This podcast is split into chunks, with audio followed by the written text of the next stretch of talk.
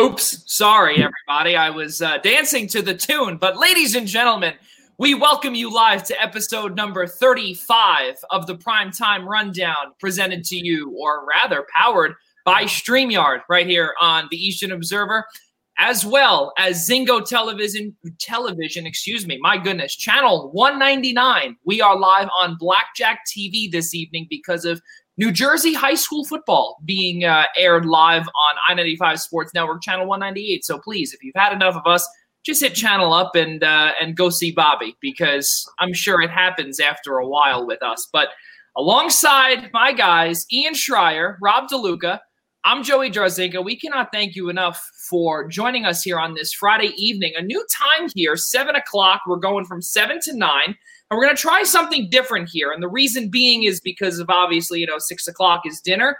And we want to make sure that we maximize the viewership, and we hope that we can enter your homes at a good time as opposed to while all of your mouths are full. So please, let's get things started. Ian, Rob, how are you? And it's been one hell of a week. My goodness, ranging with the Yankees winning and the post game with the Jets and the Broncos last night, where Vic Fangio doesn't want to even shake hands because there could be some physical activity. So, how was your weeks? I would say my week was relatively the same, just about. But from a sports perspective, the Marlins are still going, so that's where I'm at this point.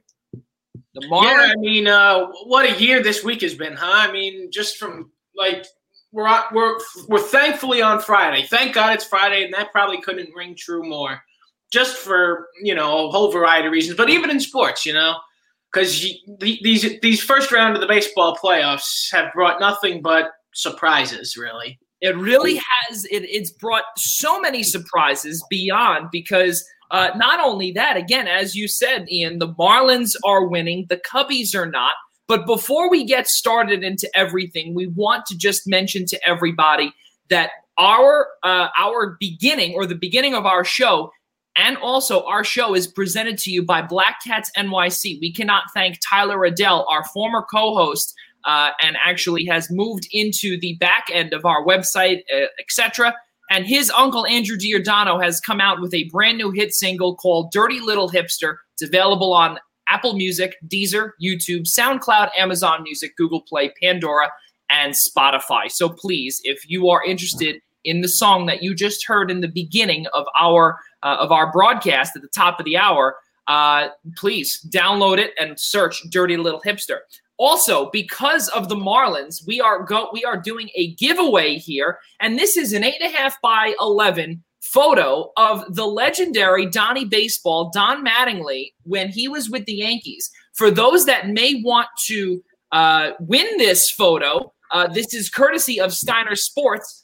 Please follow us on Twitter and also at the Eastern Observer on Instagram, and show us how you are celebrating your time watching baseball. It's obviously an odd time, so here are the instructions here. Follow us at the Eastern Observer, or at Observe Eastern on Twitter, and or at the Eastern Observer on Instagram, the Eastern Observer also on Facebook, and show us how you are enjoying the playoffs this fall by sending us a photo. It would be fantastic if you guys were wearing masks, but hey, listen, that would be those are just the little instructions there. That would be pretty cool. So let's get to it, as we were saying. So guys, also, we can't forget the Tampa Bay Lightning won their second Stanley Cup in franchise history. Let's get started with that, because the last few minutes we've been talking about baseball, but the biggest thing here, a championship has been brought back here to Tampa Bay, or to the United States, and brought back to Tampa. Pretty cool sight to see Steven Stamkos on the ice. And the last time since we were on here in episode number 34, there was a lot to be spoken about with the Lightning, see how they could do it without Stamkos. I mean, hell, they did it for the longest time. But then also, could Dallas come back? Guys, we know that they could not. They did not. Ian, I want to start with you. You are the stats guru. You are the stats geek. Let's talk a little bit about Tampa and the tough decisions that now they're going to have to face in their defense for the Stanley Cup. It's their first Stanley Cup since 2004, and it's just great for the Tampa Bay Lightning that it finally happened for them. How many times have they just been denied after having a 3-1 series lead, and it was just great to see them get over the hump. I don't think you could have picked a more deserving player for the Conn Smythe Trophy and Victor Hedman. It seemed like any time that the Lightning needed a big goal or a big play to be made, he was the number 2 pick in his draft for a reason, right behind John Tavares. So there's no, I'm just happy for John Cooper and his team. It was time for them. It just seemed like they were never able to get over that hump. And in Tampa Bay's case, I'm glad it happened this year. Vasilevsky was a stud again between the pipes. They had so many weapons offensively. I mean, they do have a couple of restricted free agents that they have to come up and sign, like Anthony Cirelli, Mikhail Sergachev, some young up-and-coming players that really came into their own during the playoffs. But they look certainly set to go for another run in 2021. Yeah, let's not forget also about Eric Chernak as well, who there's been a lot of chatter where he could possibly get offer sheeted because of his performance in the Cup playoffs and the Cup final as well. Luca, your thoughts? You're the hockey guru here in this room. Let's hear your thoughts about Tampa world champions. Yeah, hey, what a team. What a run. They had to go through the travel of going to both bubbles, and it was this wasn't an easy season. Pause in March, off for 5 months, and you come back, and you have to not a lot of practice. It was really anybody's cup at this point. It was a very long, very gruesome playoff, both physically and mentally tolling on the players, and Tampa was able to just from start to finish really it seemed like this could sound kind of, crazy, but once they won that 5 overtime game against Columbus in round 1, you kind of knew that, if this team can hang, this could be a team that's going to do something special because they just made history on going 5 overtimes. And then next thing you know, here they are. And it's hard to believe that game was 2 months ago. And it's just a phenomenal run. Dallas, props to the Dallas Stars for getting here, to get into the final. Nobody, including myself, expected Dallas to be there, but they did end up meeting their match. Tampa was just way too powerful for them, and just phenomenal series, and a touch of the heart. Just made sense to see Blake Coleman score a goal in the final game of the series as a Devils fan. And I wanted to say to Rob also, to kind of piggyback with what Rob's saying, I think you got to give a lot of credit to the Stars, who I think a lot of us all wrote off after Game 3. And we felt that this series was going to end over the next 2 nights at the time in Games 4 and 5. And they had an early lead in Game 4. They were up 2-0 early, and the Lightning come back. They win it in overtime. And even in Game 5, for them to come out and put forward that performance after a devastating Game 4 loss where they could have evened the series, they come back and they pull the series within 3-2. So, yes, I don't think anyone expected the Stars to, like Rob said, for the Stars to be there. But I would say over Games 4 and 5, they certainly deserve the credit where it's due of, winning one of those games and losing one of those games in devastating fashion. But they certainly played like their backs were against the wall. Yeah, and not only that, too, but also let's not forget an amazing playoff performance from Joe Pavelski as well, who also set the record to set the record with the most playoff goals by a United States-born skater. That is probably the coolest thing that we have seen this hockey season. Obviously, we've seen the Islanders get to the Eastern Conference Final. That was pretty cool. No bias there. But also, with Tampa being able to win the Cup is something really special as well. And also, again, to be able to see what's going to be happening in the next, 7 days or so with free agent frenzy coming around. We'll get to that announcement shortly. But with Tampa, it's going to be a fun ride to see when Andre Vasilevsky's contract goes from $3.5 million AAV to $9.5 million AAV, and where they can get the help that they can to eventually, again, as we said earlier, to become Who knows? Maybe they have to do a lot to defend their title. Fellas, let's keep it moving here. And again, there's a lot to talk about with hockey because it really is a sad, sad time for Ian Schraier and also for a lot of Rangers fans out there. And basically what it comes down to is that the end of an era at Madison Square Garden. And Henrik Lundqvist has been bought out of his $8.5 million final year of his contract. And now he has the ability to go play wherever he desires. And truthfully, that probably is really amazing to see because at some point it was going to happen. The writing was on the wall. And now he's gone. Ian, your thoughts as a fan and also a little bit of what we were talking about last night as well, you and I personally. Yeah, I mean, look, the resume speaks for itself. I mean, we certainly know that no other player in New York Rangers history is probably ever going to don the number 30 uniform ever again. We're certainly going to see his number get raised to the rafters in the future after he retires.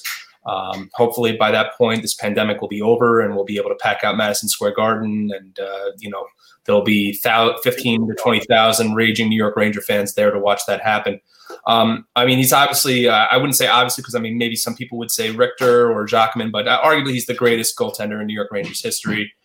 He's number, at least wherever he goes from here, he's number 6 all time. He's the all time in terms of NHL history for wins. I think he's the number 2 active goalie in terms of for wins, only behind Marc-Andre Fleury. Vezina winner in 2012.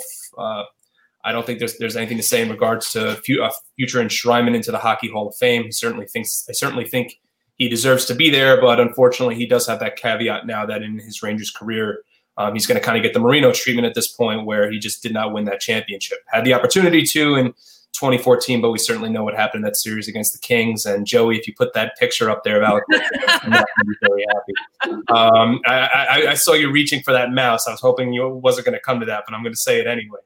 But the highlight reel saves, I mean, a couple that stick out in my mind, the one against Krejci in Boston that he stuck out the glove and robbed them of a goal, though that series was over at that point. But obviously the one that sticks out in everybody's mind is from the 2014 run when in Game 6 when they clinched the Eastern Conference and clinched their spot in the Stanley Cup Final when he made that incredible stop in a scoreless game on Thomas Vanek when he actually hit the puck in the air to redirect it. So there's no doubt that Henrik Lundqvist is the greatest goaltender in Rangers history. You saw that over the last 3 or 4 years that his play clearly regressed. Ranger fans knew this time was coming. I don't think anyone wanted to admit that it was coming. I don't think anyone wanted to feel that he wouldn't retire as a Ranger. As a sports fan and as a Rangers fan, I know a lot of Ranger fans disagree with me in this respect, and I'm not saying that, I don't even think Eli Manning, should have gone out on his own terms. I mean, I'm sorry to say that, but it's true. It's, the Giants forfeited 3 or 4 possible years of a rebuild because they thought Eli Manning still had one more Super Bowl run left in him. It really, even though the Rangers were in the thick of a rebuild, you saw over the last 3 or 4 years that Henrik Lundqvist was no longer the same goalie and Igor Shesterkin was the future for the Rangers between the pipes. So I think that while it's not the prettiest way for him to go out as a buyout, this is the right move for Jeff Gorton, John Davidson, and the Rangers front office. And I certainly can't thank them enough for 15 amazing seasons as a fan. Yeah, again, I remember there's so many positive memories, from the outsider looking in. And again, there are times where I look and I say, I'm extremely grateful to see the 2014 Stanley Cup Final and the whole Alec Martinez goal, etc. But in all, again, all joking aside, and I actually tweeted this, and I had said that on the Mount Rushmore of New York athletes, Henrik Lundqvist is on it. There is no doubt about it, whether we like it or not, he is. And, for all 3 of us here, again, where we have at the Coliseum anyway, where we have all of the jerseys that are retired and up in the rafters, those are also a part of New York royalty. And there is no doubt about it that even though Martin Brodeur is also in the same exact category as well. obviously with a few more cups than Henrik has. But again, the numbers speak for itself. And again, I will conclude with this before we get to DeLuca. Probably the greatest goaltender in NHL history to never win a Stanley Cup.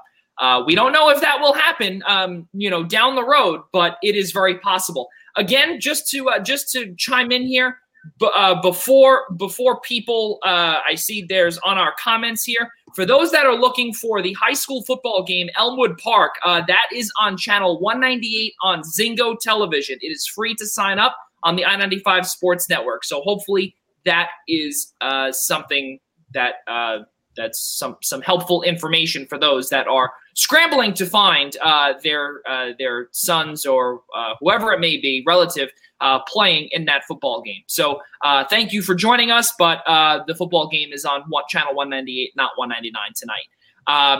Rob DeLuca, your thoughts?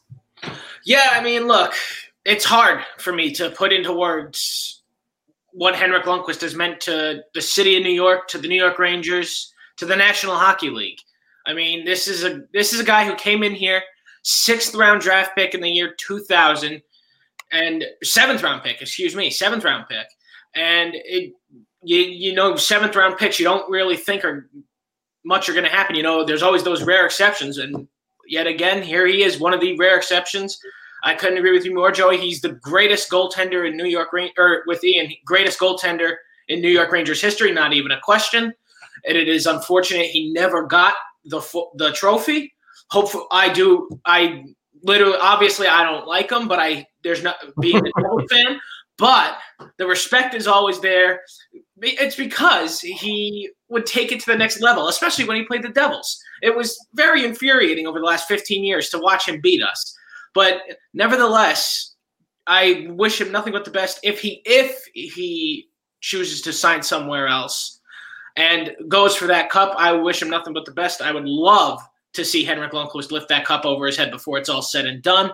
But it is unfortunate that it will not happen at Madison Square Garden. Or it could happen at MSG. Well, in theory, yes. That would require the Rangers going to the final, which, come on, we know that. We're still a few years away from that.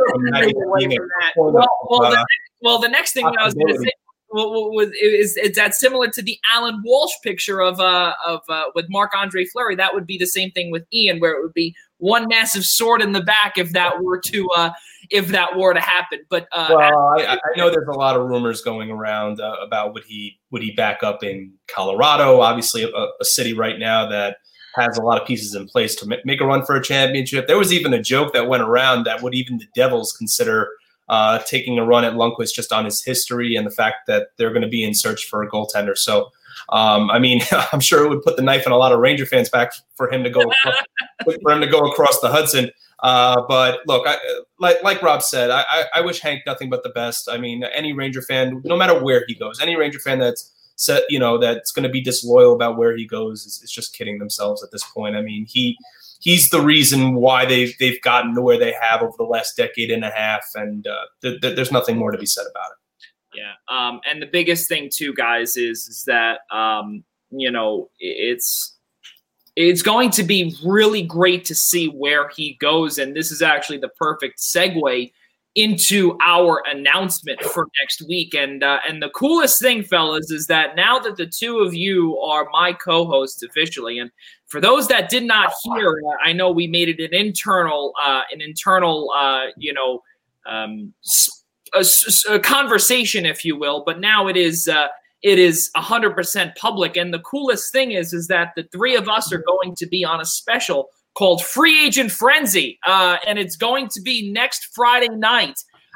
Between the times are to be determined right now, but right now we do have it on at 6:00. But looks like it's going to be 6:00, so that's why I did leave the graphic the way I did. So obviously, continue sticking around with us on Facebook, Twitter, Instagram, social media in general, because that is where you'll find all of our latest information. And the coolest thing also is that this will be the first special that Ian and Rob DeLuca are on with us. So it's going to be really fun, and it's going to be a special all about hockey free agents. And now Ian can now be a little bit excited about where his Rangers might stand. And the same thing goes with Rob DeLuca and the Devils, but to an extent, they just have to reach the cap floor. Other than that, it should be tons of fun. Yeah, well, I mean, yeah, we'll got to spend money, you know. We'll see what happens. Don't knock your New York Islanders. You know they got a lot of work to do. Oh, I do. Oh, I know. And you know what? And the biggest thing is that where, but you know what? I don't know if it's going to be free agents. I think it's going to be a lot of trades that could eventually see some pieces heading away. And you know, somebody that's taking on what, $8 million cap hit at this point. Exactly. So who knows where we're going to be come next Friday, but also let's not forget after Tuesday's National Hockey League draft. Fellas, let's keep it moving here. And obviously the biggest thing was that we wanted to talk about a little bit of the free agents, but I think we're going to skip on that because we're going to devote all of that time to next week.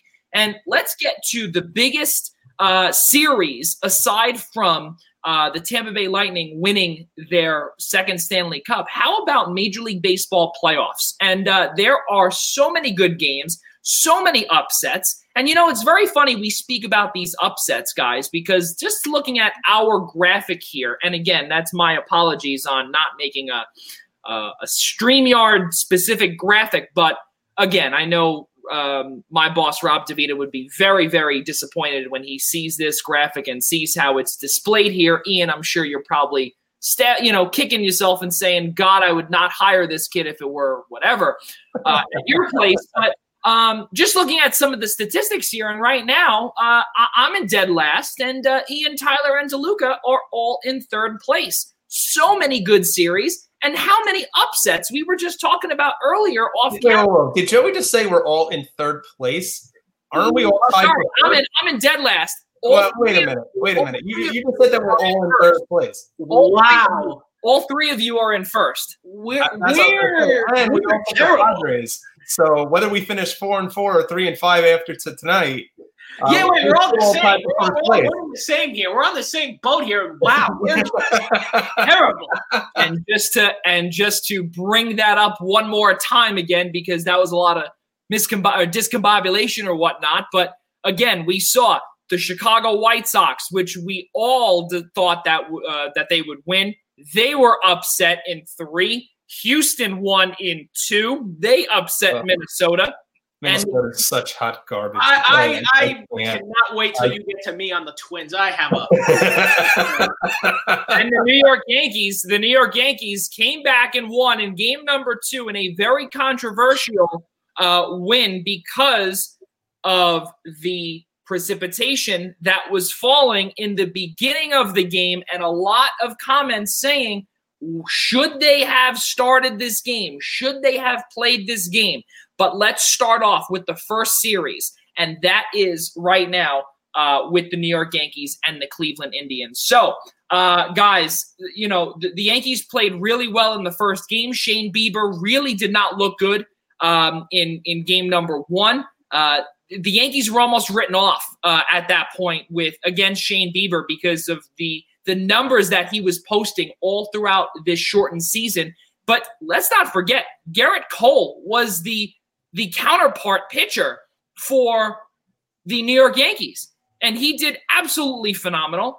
And they came back, or not only they came back, they led the whole time. But then in game number 2, where it was a rain delay, they started when they probably should not have, and that was a lot of controversy. Guys, let's talk about this and how this could have a major impact on the game of baseball, and not only that, but also their integrity about maybe protecting their own players.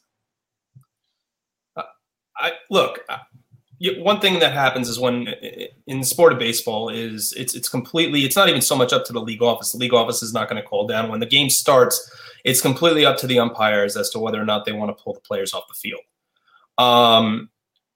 Do I disagree with the fact of why they were going to play through a rainstorm? Yeah, I mean, look, the Cubs and Marlins had their game 2 postponed. Why exactly weren't the Yankees and Indians rescheduled for another day? And I'm sure when the Yankees were down at the time 4-1, that every Yankee fan was like, why are they playing? Why are they playing? And trust me, I read it right down on my Twitter feed about how many Yankee fans were upset about the fact that the Yankees and Indians were still playing. I'm sure that a lot of that attitude changed after Gio Urshela hit that grand slam. And I don't think I ever saw another Yankee fan on Twitter complain when the Yankees went up 5-4. It was certainly there wasn't a lot of great pitching aside from Garrett Cole in this series. The Yankees still took it in two. Gio Urshela, I mean, what more can be said about him in game two? I mean, it was Chapman comes in the bottom of the eighth. He gives up the go-ahead run. He should have given up two more, if not for Urshela turning that spectacular double play on his back. It's very possible, I would say likely, that we're watching a game three tonight at Progressive Field between the Yankees and the Indians if Urshela does not turn that double play. And then they take that momentum and put up two off Brad Hand and end up winning the game 10-9. So the Yankees right now are putting it together offensively like they were expected to 3 months ago. So they are certainly getting hot at the right time. 22 runs scored in two games. They're getting contributions from just about every part of the lineup. And we obviously know their depth. So everybody at this point right now is healthy, or at least healthy to a certain degree. You know what you're getting out of Voit. You know what you're getting out of Judge. Even Stanton's contributing right now. So that as a Yankee fan, you really can't complain too much. The only concern that they have still is something that they really expected to be a staple was their bullpen, which has not been a staple right now. And aside from Garrett Cole, their starting pitching is incredibly questionable. But if you're scoring 22 runs in two games, it's going to be an exciting series against the Rays. But I'm not so sure that even the Rays pitching can handle the Yankee offense right now. That's a bold statement, Ian Schraier. That is a bold tap. Bold statement. And the biggest thing right now is that you brought up the fact that beyond Garrett Cole, beyond Tanaka, and he's another question mark as well, you have to look also at the pitching change that happened. I think it was the eighth inning, Rob DeLuca, or right around there, the seventh to the eighth inning. It depends what pitching change you mean. I'm talking about when Aaron Boone went to Loizaga. Yep. I believe that was in the sixth inning after using Britton then. And, right. And also Ottavino getting a chance in that game. Right. Well, that was the whole thing, was that there was inevitably nothing coming from Adam Ottavino. There was not a single bit of confidence or any faith from Aaron Boone to be able to put him in. And it was a very, very questionable pitching change where even some of the broadcasters, this is something that you normally would not hear from a Matt Vasgersian or an Alex Rodriguez or even Buster Olney as well, who was on the call for that game, saying, wow, that is a very questionable call. And this is stuff that you normally see, like when you play a video game, like when you make any swaps or whatever that are, make completely no sense. This is something that was very close to that. And I was very, very, very hesitant on that as well. But I like what Ian said there, where you don't know if the Tampa Bay pitching can take that offense. Whoa. I didn't say it that way. I just said I think it's going to be a lot for the Rays to handle. I think it's going to be a lot for the Rays pitching to handle. I mean, look, did Blake Snell and Tyler Glasnow have good starts against the Blue Jays? Yes, but the Jays are a young and up-and-coming team. The Yankees have just averaged 11 runs over two games. I don't know the two scores off the top of my head, but I'm not so sure the Blue Jays scored more than a few runs in that series against the Rays. So I'm not saying that the Rays don't have two or three lockdown pitchers. I mean, if you look at their regular season stats, Blake Snell didn't have a good year. Tyler Glasnow did not have a good year. So I know the Rays went 8-2 this year against the Yankees in the regular season. The Yankees are hitting their stride at exactly the right time. I refused to believe the writers that said, these Yankees are giving me a big time feel of the Washington Nationals from last year. There were writers that were saying it. I refused to believe it, and that's why I took the Indians in three games. I mean, not like I wasn't expecting a sweep, but that's why I took the Indians. I didn't think the Yankees were going to be able to produce in these two games the way that they have. So it's a lot to go off of right now. I mean, I'm not sure what the average score was between the Yankees and the Rays in the regular season, but this is a different Yankee team than what we're seeing right now in the postseason. Yeah, Ian, it's a healthy team in comparison to what the Yankees had to put up against Tampa Bay during the regular season. It was not many games against Tampa Bay where they were running a full lineup like they are right now. So sure. This series will be very, very interesting. And Joey, I apologize. I cut you off there. You go ahead. Okay. That is completely okay. Please finish your thought. Yeah, I mean, the Yankees had a great series. They dominated game one. You love to see it. And I certainly enjoyed it. I certainly enjoyed that from start to finish. Game two couldn't have been more of a heart attack for me. At no point was I actually enjoying that, really. I mean, when your team's in it, it's such a different feel. Like, Joey, I probably felt like you did with the Islanders all playoff long for the NHL. And I haven't had that feeling in a very, very long time. Not since one calendar year ago, obviously, with the New York Yankees. Yeah. But because that's the only team that ever gets me any happiness anymore. But nonetheless, they stuck it out. I couldn't be more proud as a Yankees fan that they are moving on in two, and I feel they had to do it in two. I feel if this went to a game three, which would have been yesterday, I don't think we're sitting here today talking about the New York Yankees. I think we'd be sitting here talking about the Cleveland Indians. But nonetheless, we're talking about the Yankees because they moved on, as did Tampa Bay. Sets up a beautiful division rival in the LDS. I think it could be it could go one way or another. Like Ian said, if the Yankee offense shows up like they did, but now there's a lot of time off, so things could cool down. You just never know anymore. And with the Yankees using Kyle Higashioka for Garrett Cole every time, that's a connection that seems to be working. So obviously you don't mess with that.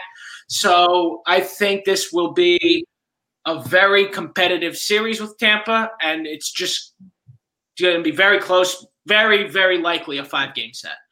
Yeah, and not only that too, but also they have to now go to, if I'm not mistaken, I believe it's San Diego. Yeah, that's correct. They head to, and it's now a best of 5, so they're going to be going all the way through 3 different time zones, and now they're going to be starting this bubble play, if you will. These are actual bubbles, folks. We'll get to that whole dilemma later on in the show.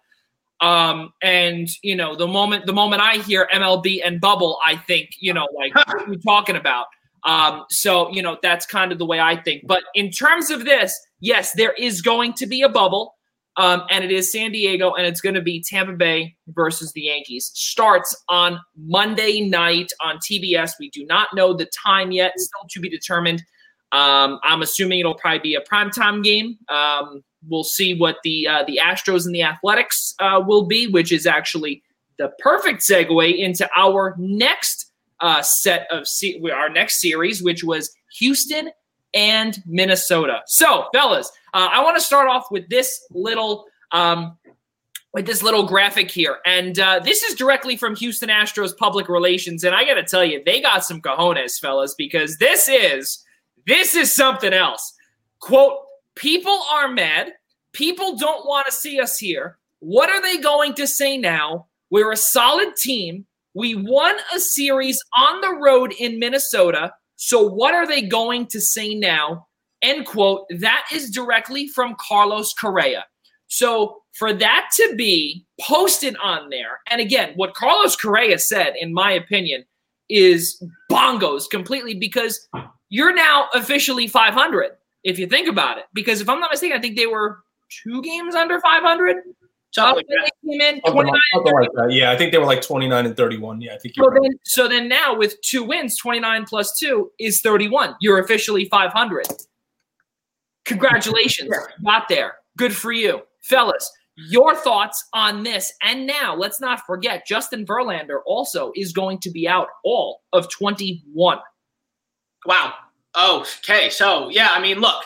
Yeah, let me tell you about this. So, yeah, look, Houston, yeah, you did beat Minnesota on the road. Yeah, Minnesota, the most useless, most pathetic playoff team probably in existence. This team is so bonkers bad once you get to the show of the playoffs. They can't win a series, even a game. to save their life when it's on the line. That's 18 in a row now. So, yeah, Houston, it's really not that impressive that you won against the worst statistical playoff team in Major League Baseball, potentially in Major League Baseball history. I don't think we've ever seen a run like this of the Minnesota Twins. So, yeah, let's see how you do against Oakland in a real series and see if you're still talking after that.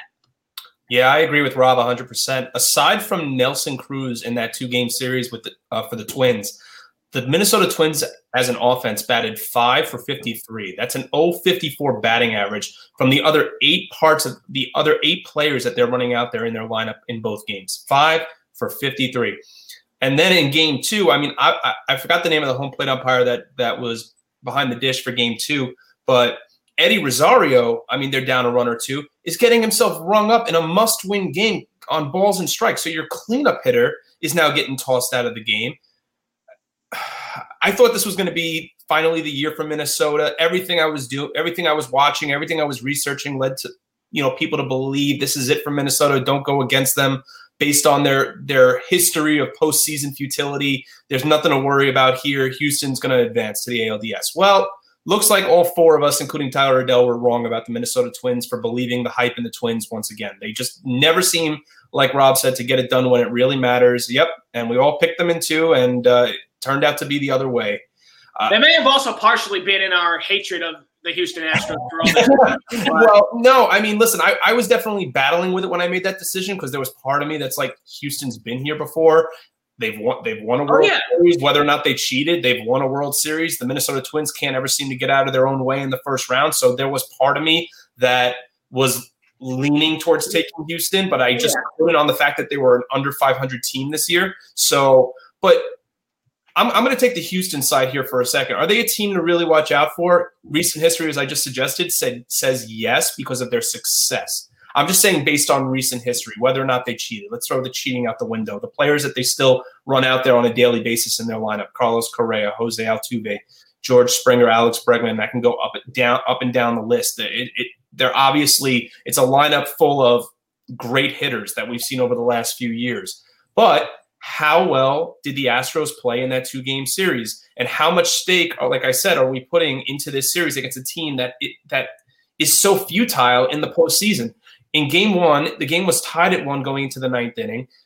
The Twins had a chance to get out of the inning with 2 outs and the bases loaded, and their shortstop throws the ball away on a double play ball. Or no, I'm sorry, there was 2 outs, so it would have just been a force out at second. Throws the ball away, leads to a 3-run inning. Houston wins 4-1. So did you really hit well in that inning, or did you just catch a break because the Twins threw the ball away? So I don't think the Astros played well in that series. I just think that they ran into a team that just flat out played worse. And I think Oakland's got a real good opportunity on their hands here. I mean, Oakland's another team that has had real postseason futility. We'll get into the A's in a second. But this year it seems like that they're finally finding a way to put it together thanks to guys like Chris Bassett and a nice come-from-behind win in Game 3.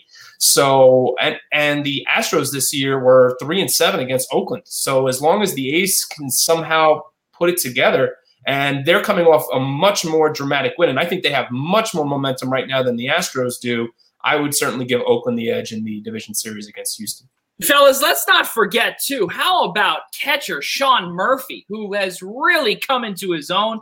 And you have to realize something also is that another player who is the cornerstone of this franchise is Matt Chapman, and he is out.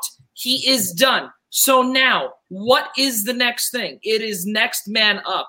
And right now with the Oakland Athletics, right, we'll get to them in a minute. But the way the Athletics are, I personally believe that they're going to win. No bias. But I think right now with the way Houston is going, I don't know how much you can rely on Zach Greinke in the huge game.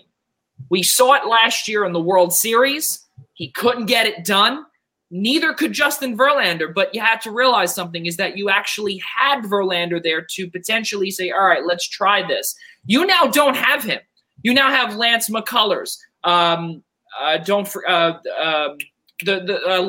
name starts with a U. Jose Urquidy. Yeah. Quitting. Right. Exactly. I was going to say you're quitting. Exactly. So, but with him as well, you know, you have down the rotation, it becomes very questionable. Sure. Right? The only one, and again, you can't bring out Zach Greinke every single day. Again, we must realize that this ALDS, there are no off days. It is in a bubble. It is Monday through Friday, and then the ALCS starts, and the championship, league championship series will start on that Saturday. So there is no days off. Next week when we are back on, even though we're not going to be talking about it, is that the day after, literally in 12, in 15, 20 hours, whatever, the league championship series is going to be out. So we don't know what's going to happen with Houston, because all of a sudden, Carlos Correa says this, but the only thing that I could think of when it comes to Carlos Correa is this. So, you know, again, it just really, it's really, I think, gutsy of him to bring up something along those lines where, well, you wrote us off and you won against a team that has not won. Now, these notes are identical here as what we found on MLB.com. They have not won a playoff game, not a series, a playoff game since the year 2004. Fellas, where were you in 2004? I think I was age 9, and I think in third grade. You're making me feel really old right now. Joey, I was about 9 years old. I'm in fourth grade, and I was probably just finishing. Yeah, I mean, at that point, I'm probably, as two Yankee fans sharing the show with me, I don't think you guys want to know where I was in 2004. I mean, I was in college watching the American League Championship Series and watching the Red Sox eventually go on to win the World Series. So that's where I was at the time. Yeah. You guys might not remember the 04 ALCS as vividly as I do, but I mean, you left it open there, Joey. That is true. You are 100% right. In 2004, I'm glad to tell you where I was. Yeah, exactly. But again, 2004 have not won a playoff game since then, the Minnesota Twins. You really did not accomplish much. This team is bound for failure once they reach the big game or once they reach the show, as per Rob DeLuca. And also, I don't want to say, well, in Minnesota's defense, they did not have their best hitter in Josh Donaldson. No, that's not the case, because Josh Donaldson, really, I don't know if he would have made that impact where the way they played. He could bring him, to the promised land. He was a non-factor. So you knew that game 2 was over in the eighth inning. When Nelly Cruz, with one out, the only guy on the team that was doing anything offensively, draws a walk. Rocco Baldelli signals to Cruz to come off the field, who is actually the DH. So to come off first base, he puts Byron Buxton, who had an injury entering the series, comes in to try to steal a base. They're down a run. I don't remember if they were down a run or two, but they were either – the tying run was either Buxton or the guy coming to the plate, who I think was Sano, and he gets picked off first base. At that point, you just knew the series was over, because I mean, ESPN was even saying the Twins are showing us nothing offensively. Yeah. One opportunity that they have to try to get something going, to have a guy on base that can steal bases and is known for stealing bases because of his speed, gets caught sleeping at first base, leading from first base. So that series was over. But to Houston's credit, garbage pails be damned. This team always finds a way to get the timely hit. Like I completely disagree with Carlos Correa's comments. I understand that team has a huge chip on their shoulder, whether or not they cheated. We know they cheated, but that team has a huge chip on their shoulder. So I'm sure they wanted to come out and say, hey, we won these 2 games. We were under 500. You were playing the Twins, so relax. But Houston always just has this niche for getting the timely hit. I mean, how many times over the last few years have we seen Altuve or Correa come up with the big hit? Correa had the go-ahead solo homer in game 2 without any garbage pails. So you can't dismiss the Astros just based off their history, but I do like Oakland in the division series. Yeah, it's and again, now we'll head into the Oakland-Chicago White Sox series, and then obviously we'll preview a little bit there. You know, this is going to be the second to last series that we will talk about. With obviously Cardinals, Padres being Marlins, Cubs that I want to end off with, fellas. In three games, Oakland, which I did not expect. Chicago really stunk up the bed here, and but they did. You know what? Listen, in game number 3, they did out hit Oakland. 12 hits to 8. But unfortunately, it was the pitching that really came through. And really don't get me wrong, Mike Fiers really was absolutely abysmal in that start where he had, I think he pitched 1 2/3 innings, 5 hits, a home run, 2 strikeouts. There really was not much there. But then on the opposite side, though, it was the opener, and things just didn't really work out well. Alex Colomé, did his job, but unfortunately, right in the middle of the game, things started to go downhill, and that's where Sean Murphy became the eventual or hit the game-winning home run. Well, the problem with the White Sox is the fact that there was just no depth in the rotation outside of Lucas Giolito and Dallas Keuchel, and I think the hope was that the White Sox were going to be able to deliver a sweep with Keuchel on the mound. I mean, if you look at the box score from game 3, they pretty much ran Johnny Holstaff out there. I mean, they literally had an opener and who I think went 1 1/3 and continued just to roll bullpen arms out there. Guys like Aaron Bummer and I know their pitcher, their closer, like you said, Joey, Alex Colomé went out there for an inning. Look, they led 3-0 after 3. Luis Robert had that monster, I think it was 487-foot home run. Yeah. They led 3-0 after 3, but kudos to the Oakland Athletics for coming up with some real timely hitting. I mean, Sean Murphy, you said coming into his own. You got that right. I mean, he was a 9-hitter in that lineup.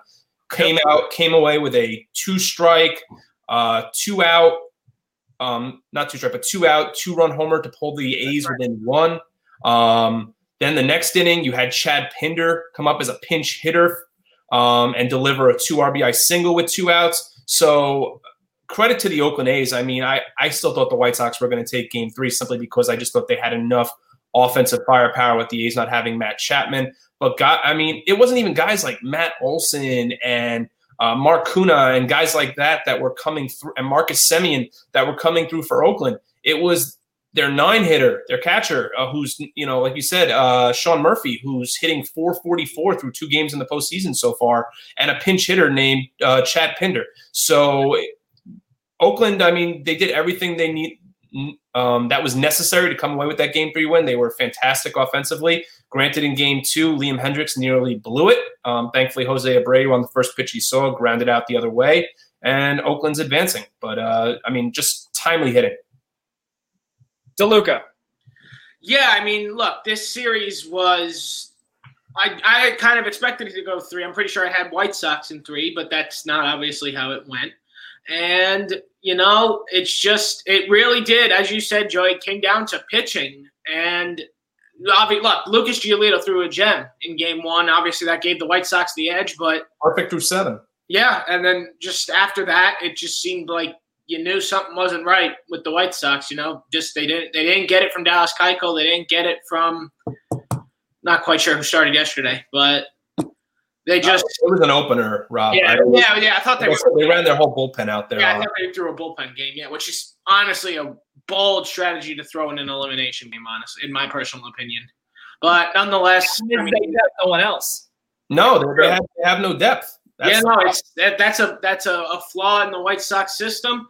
And you saw them kind of – it was tough to pick against the White Sox, but at the same time, there was definitely a case for them, for you to pick against them just because of how they ended the regular season. I'm pretty sure at one point their magic number to clinch the division was 1, and they literally never got it.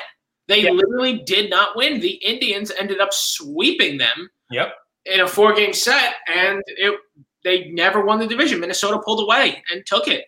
And you just wonder if the White Sox could just do that one thing.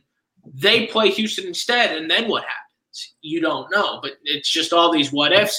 But no, yeah, props to Oakland for without arguably their best player in Matt Chapman just coming here. And, well, I mean, granted, they were in their own ballpark. So, I mean, advantage there. When you play in your own ballpark, it makes such a huge difference.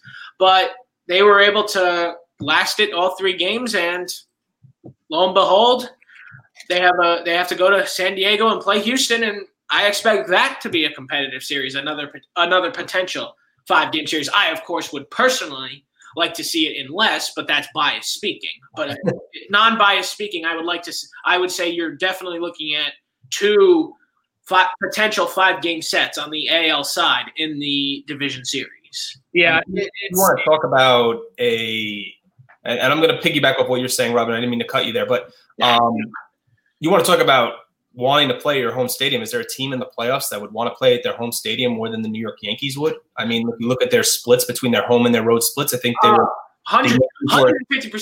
Yeah, they were 12 games over 500. That's what I was worried about. They were 21-9, I believe, at home. 21-7, right? They only got 28 games at home. Yeah, so they were 21-7 at home, and then they have that road record, and it was just no good, you know. Yeah, so it was tough. It was tough to see that it was no good. But they went to Cleveland and they prospered. We spoke about this in the last episode. 11-18 on the road. 11-18 on the road. The New York Yankees were, and they were 21. The New York Yankees were 21-7. It looks like we lost Rob DeLuca for a few seconds, but 11-18 on the road, 21-7 at Yankee Stadium. Really, really, really crazy stuff. But again, we'll get to the Yankees again later on. But Ian, while we wait for Rob here, you know, I think the biggest thing here is that, and we have to discuss this because I praised the Cincinnati Reds for quite a long time. And you know, really, really tough spot. And they really let me down. And Raisel Iglesias in game number 2 really let me down. You really want to get into this series, huh? you really want to talk Reds Braves, huh? Listen, let me say something. Look. I mean, what I could say about the Reds Braves series is. Game 1 was Cincinnati's opportunity to jump all over this series. Trevor Bauer was absolutely brilliant. I was working from home on Wednesday and had a chance to watch just about every single inning of that game. And I believe what the final score was in 12 or in 13 innings. The Cincinnati Reds had multiple chances to get to that Braves bullpen. Max Fried pitched really well, but had multiple and even had chances to get on to Max Fried in the first inning and didn't score. But multiple opportunities, I think in the 9th, the 10th, the 11th, had the bases loaded, had second and third, had first and third with either nobody out or one out, and could not scratch across a run. And if anybody was following on Twitter, when I retweeted the picks that we've shown throughout the show so far, and said if Trevor Bauer can't put it together. Now look, Trevor Bauer put it together. I should have said if the Cincinnati Reds can't put it together with Trevor Bauer on the mound in game 1, this series is probably going to be over, and so be it. The series was over in 2. Now, just to elaborate on what you were talking about with Trevor Bauer, he in game number 1, 7 2/3 innings pitched, grand total of 2 hits, but how many strikeouts? He had 12 strikeouts. Yep. He was flawless. The game was scoreless through 13 innings. That was the longest, and this is a little bit of history, longest postseason extra innings game that was scoreless, which really is a pretty cool stat because I honestly would never think that 0-0 in the 13th inning has never happened before in a playoff game. But hey, listen, 2020 comes with brand new things. And well, really the part about the Reds that I thought that where they should have capitalized was I believe it was in the 11th inning where Votto was on second, right? I think it was with one out. Otherwise, they would have sent him. The third base coach would have sent him. But Eugenio Suarez, who was 0-for-4 at that point in the game, singles through the left side. And at this point, you've put runners on base. And keep in mind, here's another stat for everyone that's watching. the Cincinnati Reds had the lowest batting average in Major League Baseball this year with runners on base. Either that or the second lowest. So you're abysmal with driving runners in. You have a runner in scoring position. You have the momentum now. Suarez puts one through the left side, and they stop Votto at third. At that point, listen, I'm a advocate for not running, an advocate, I should say, for not running yourself out of an inning. I hate it when it happens. I see it so much as a Mets fan. But when you haven't been able to scratch across anything through the regular season or in the postseason yet in terms of being clutch, you got to send Votto there, whether he's going to run like he's got a piano on his back or not. You got to try and score a run there. If you get thrown out of the inning, so what? At this point, at least you took a shot. You tried to get the left fielder to make a perfect throw. That didn't happen. They get Moustakas for the final out, and then the Braves end up winning on the Freeman single in the 13th. But in that situation, when you just struggle to score with runners on base, you got to take a chance at some point, and the Reds did not. Yeah, Ian, I couldn't agree more. I mean, look, that game, I was actually at ABC for that one, watching it on ESPN, and I was like, you know what? I literally said it a couple times. I was like, this game and the Reds are clearly cursed right now, because I do not understand how you have 11 hits in the game and don't score a single run. That just is that is a mind-boggling stat to me, to be in the double digits on the hit category but have a goose egg on the run side of the scoreboard. It was just unbelievable. And then just too many blown chances by the Reds, and that's when you kind of had to know at that point that the Braves were going to take that series. And, of course, who else but Freddie Freeman to be the hero in Game 1 and set the tone in what was clearly going to be a defensive series. Yeah, really, really unbelievable to see what the deal was. And then, of course, in game number 2, things were working out decently. Luis Castillo, it was okay. But then once Raisel Iglesias got into the game, he let up 2 home runs in a third of an inning pitched, 2 hits, 4 runs, 3 of them were earned, 2 walks, a strikeout. And as I did say at the start of that that sentence, 2 home runs let up. And that was really it, guys. Cincinnati really had no answer for Atlanta. And Atlanta can finally say now that maybe some of their playoff demons in this previous decade are now maybe behind them. Maybe they've left them in the 2010 decade. Who knows? We will see what's going to happen. But now it's going to be Braves and the Marlins. We'll get to that later on. Guys, American League, National League, for the AL and NLDS that is on its way. What is the most intriguing matchup that we see here thus far? Obviously, Cardinals, Padres are still going, but they're the only series that's left. Yeah, I mean, look, I mean, there might be a little bias here, but also, look, this might be even a little bit of a bold take. The new rival, the new hot rivalry of the AL East is probably the most intriguing matchup here. And yes, I just said that. With the Boston Red Sox the way they are right now, Yankees-Red Sox is no longer a exciting rivalry at the moment. The Yankees went 9-1 against them this season, and the 9 wins were with ease. The loss was an easy win for the Red Sox. They were playing spoiler, and they managed to do the job there, prevent us from clinching. But in the end, that's not what happened. The Yankees obviously ended up getting a spot, but still, nevertheless, the way the Red Sox are right now, that's not competitive baseball. I don't even know if you could call what they were playing baseball half the time. But yeah. Nonetheless, yeah, the new rivalry of the AL East right now, Yankees Rays, should make for a great 5-game set. But I mean, hey, look, Astros Athletics is also a division rivalry series, and as is Marlins Braves. Right now we're just looking at division rival versus division rival, especially if the Padres manage to pull off the victory tonight. Then you've got Dodgers Padres. It could just be a plethora of rivalry throughout the rest of the playoffs.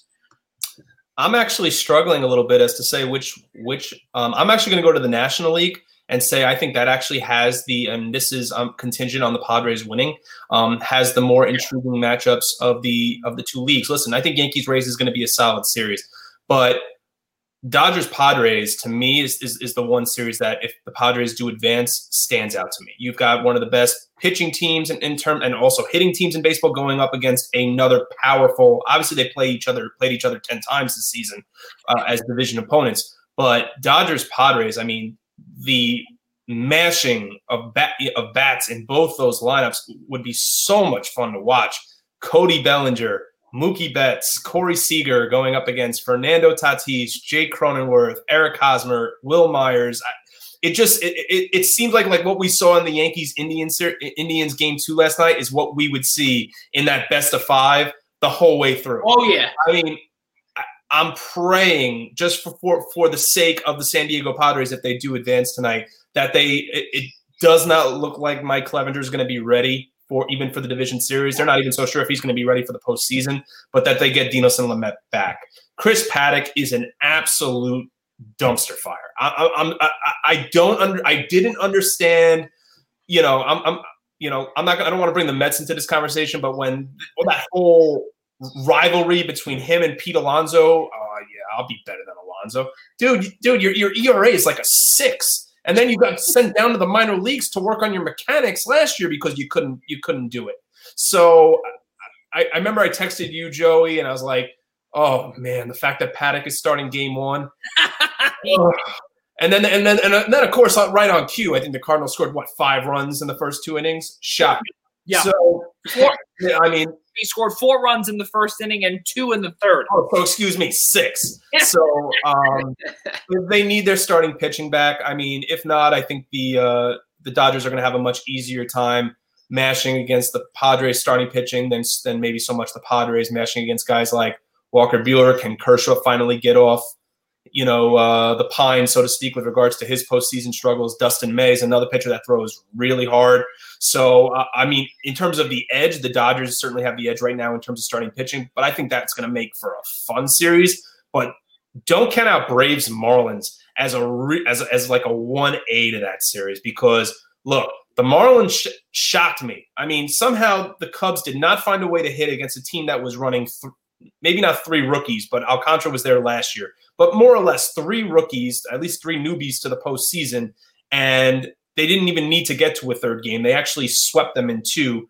Javi Baez, Chris Bryant, Anthony Rizzo all couldn't perform against that pitching. The bullpen was sensational for Miami, and we know Atlanta struggles in the postseason. So I would consider that Braves Marlins series to be I'm actually even more excited for that series, just because that can, for a team like Atlanta that has their postseason struggles, and the Marlins, who seem to be the Cinderella story of the year, and I sure hope Don Mattingly is the National League Manager of the Year. He certainly seems like the front runner for it.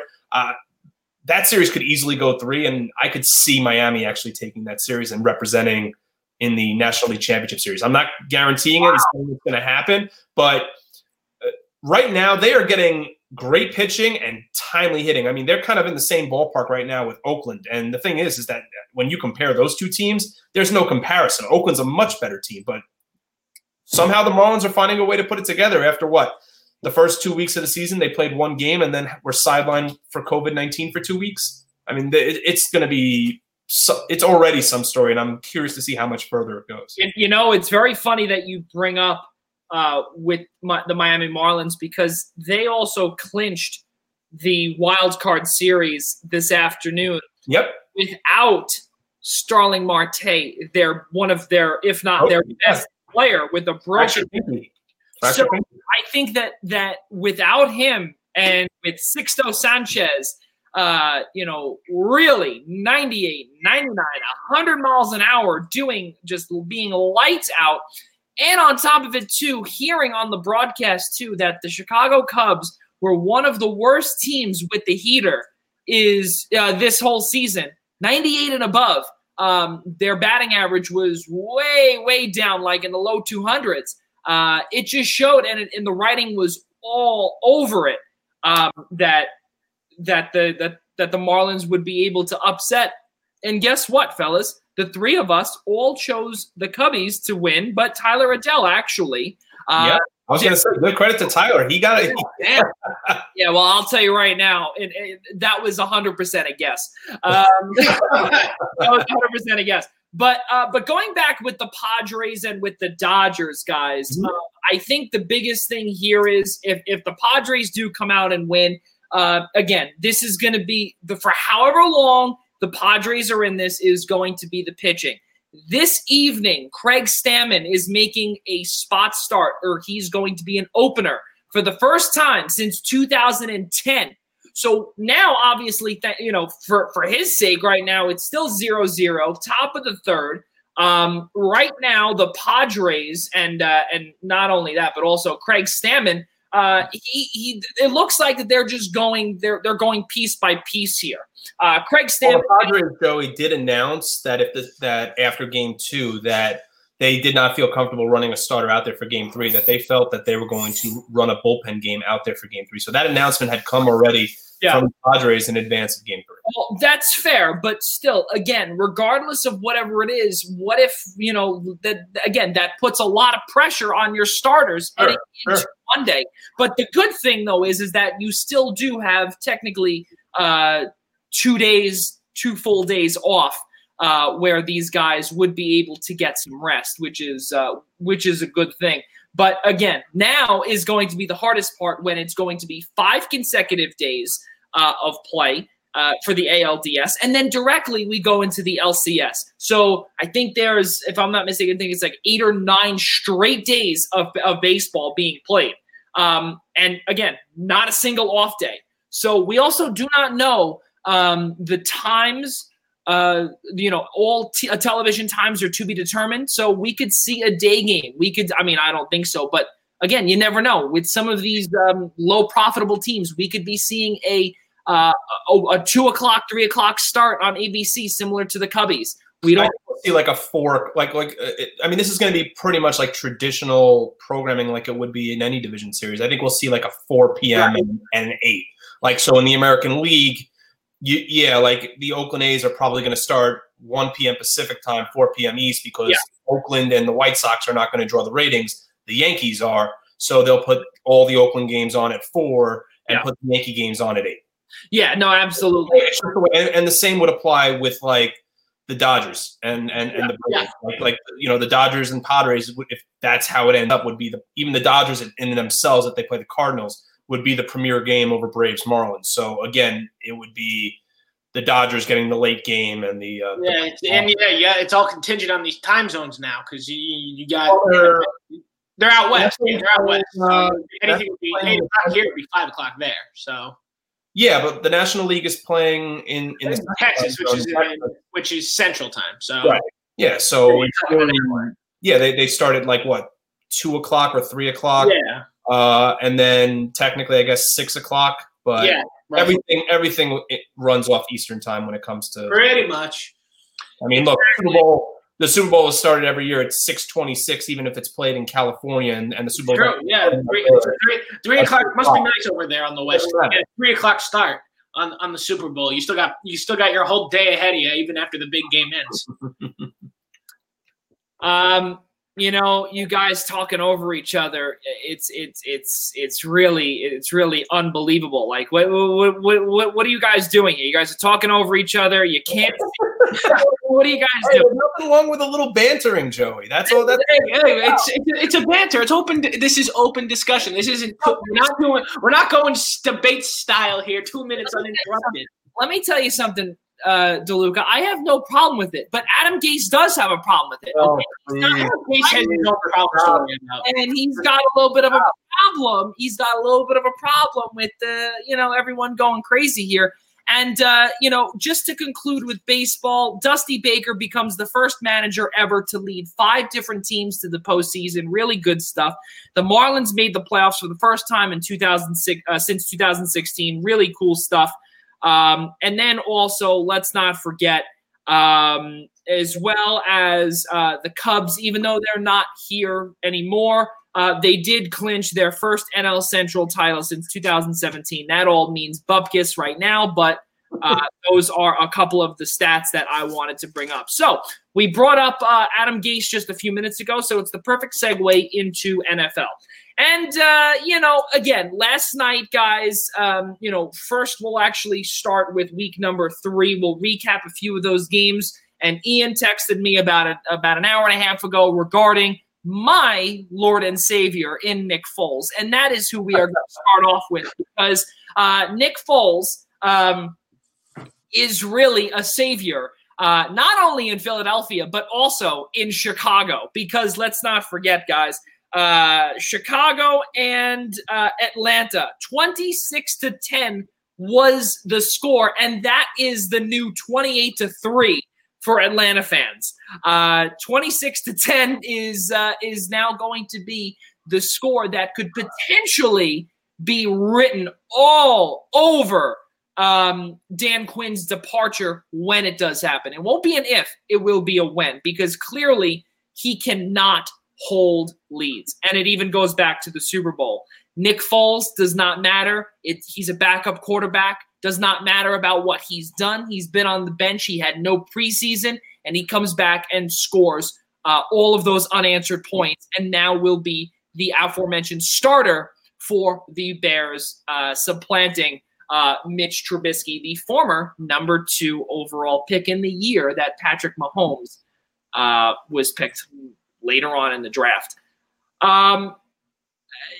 I don't even know what to say to this, because it's a never-ending story with Atlanta, how they just keep blowing games. I saw a stat on ESPN after the games that ended in week 3, and it showed the win probability for the Atlanta Falcons. And Rob's like, "Go ahead, take it." I know. Yeah, go right ahead, please. I'm ready to. You thought the win probability was high enough week 2 against Dallas. I believe it was their win probability when they had the lead they did was, I believe, 98.2% of winning that game. 26-10 against the Chicago Bears. Their win probability in that game at that point of the game was like 99.3. So when Trubisky got pulled for Foles, there was a 0.7% chance the Bears were going to win that game. Look, jumping onto the Chicago train here, listen, I am not jumping on their bandwagon by any means. I am certainly happy for Nick Foles that he's out of Philly. I'm sorry, Joey, and now that he's in Chicago. But I don't understand at all how the Bears are 3-0. If you've watched their first 3 games, I don't have a word to describe it, because they shouldn't be 3-0. They could very easily be 0-3 right now. Do I think the attitude with this team is going to change a little bit with respect to – I mean, they should have lost to the Lions. They probably should have lost to the Giants. They should have lost last week to Atlanta. So they should be 0-3, okay? I was looking at their schedule earlier. And if things keep progressing the way they did in the fourth quarter with Nick Foles, now I see them as a potential playoff team. It's incredible for me to even say that as a potential playoff team, the Chicago Bears, a team, the weakest 3-0 team right now in football. I mean, I would say definitely the weakest. I think the second weakest 3-0 team is the Steelers, and maybe we'll get to them later. But with Chicago, I mean, I was looking at their schedule. They have so many. I mean, I don't think they're going to outlast Green Bay for the division by any stretch at all. I think Green Bay's at this point is going to run away with the division. But I don't think the Bears and Packers meet up till about week 10 or week 11, so we got a little while for that. But they've got so many favorable games on their schedule coming up. So, now the fact that the NFC and the AFC are going to have a 7 seed, so you have an additional playoff team being added on both sides. I don't see how Chicago doesn't get into the playoffs at this point. Foles seems like the answer, at least offensively, for this team, a team that is struggling on both sides of the football, but somehow they're 3-0. I think they are the weakest 3-0 team in football, and I'll let Rob take it from here.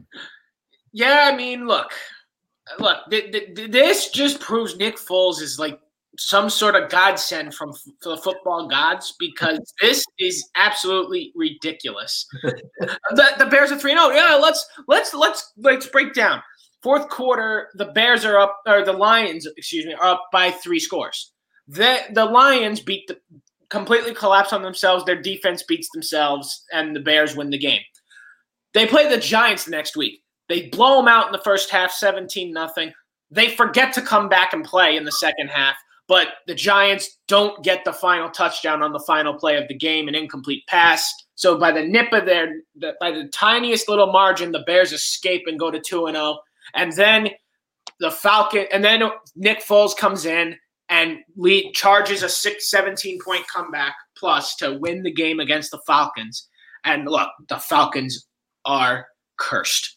They are just cursed at this point. Back-to-back weeks of blown leads with probabilities in the 98, 99% range. Unacceptable to find a way to lose these games. And the Falcons found a way to lose these games. They are 0-3.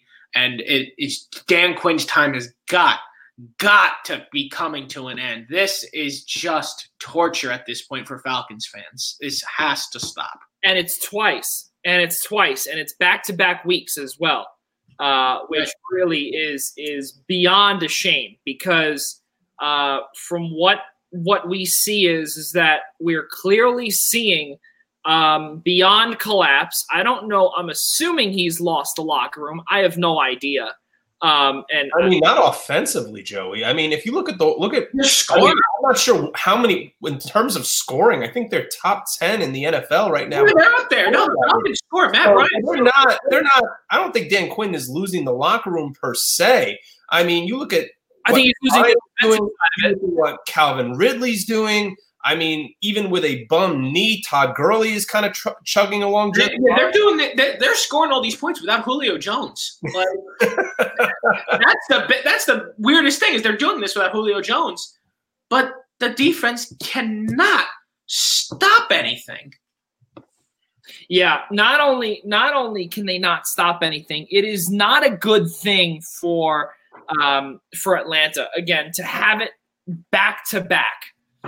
On back-to-back weeks where you're not performing well on defense. On offense, you said it. Both of you said it. On offense, they're doing great, but this is a bad look from a defensive coordinator, now head coach in Dan Quinn. If he ever wants another D coordinator job, this is a humongous bad look because really, you're the head coach. I get you have a ton of responsibility. But who's calling the plays on the defensive side of things, and on top of it too? I'm not sure.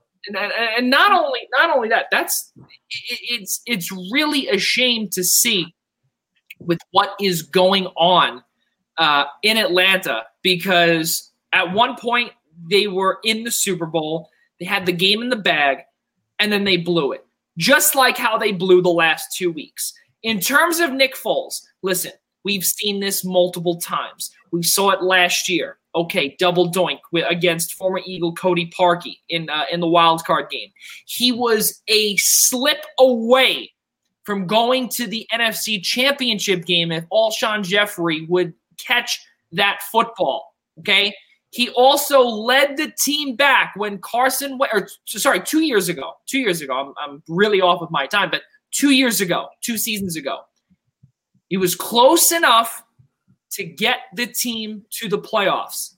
He didn't have a couple of good showings in the final. I think it was 1 or 2 games, but overall, he got the team to where they needed to get to, which was the divisional round, and they couldn't. They couldn't get past that, but he won the Super Bowl a few years, 3 years ago. Okay, as a backup. And then back in 2013 with Chip Kelly, he had, I think it was like 27 touchdowns, 0 interceptions in a ridiculous span. We've seen it before. And not only that, we've also seen it in a system with Andy Reid. Okay. Matt Nagy is a disciple of Andy Reid, regardless of it being this is the weakest 3-0 team. I don't know, fellas. This team has Khalil Mack. This team has a pretty damn good defensive core. And if everything can go right, regardless of losing Tariq Cohen, and also I think David Montgomery, he's a little banged up. But if we can start seeing the Nick Foles of old, we already did. I don't think. I mean, unless Nick Foles turns out to be this reclamation project. And obviously he's a Super Bowl champion, so he has that capability. But unless he becomes this reclamation project that is going to, we're going to take the Atlanta game and now we're going to stretch that over 14 more games and he's going to become an MVP candidate. And I'm not saying he has to be – let me slow that down. I'm not saying he has to be at the stage of an MVP candidate. But if he's going to become one of the best quarterbacks in football, or I would say even above average quarterback in football for the, over the next 14 games, maybe we can have that discussion. I mean, look, I said it already, Joey. I mean, I think at 3-0 right now with who's left on their schedule, I think they can be a playoff team. I'm not so sure they get any further than the first round. But look, I got to see a lot more out of Nick Foles. You're right. They do have a solid defense. But offensively, there's still a lot of question marks right now with that team. They seem like they have the right quarterback in the pocket right now maybe to get the most out of that offense, especially a wide receiver right now that's very unhappy with that front office and Allen Robinson. So, I mean, look, they've got a game coming up this week against the Colts where I actually do like Chicago to win. So I think they could even start out 4-0. Let's see what happens this weekend. Yeah, I completely agree. I really do believe that, and it's not – and again, I wouldn't be saying this if we haven't seen it not once, but we've seen it not only twice, but we've also seen it 3 times. Could 3 times be the charm? Could we see it a 4th time?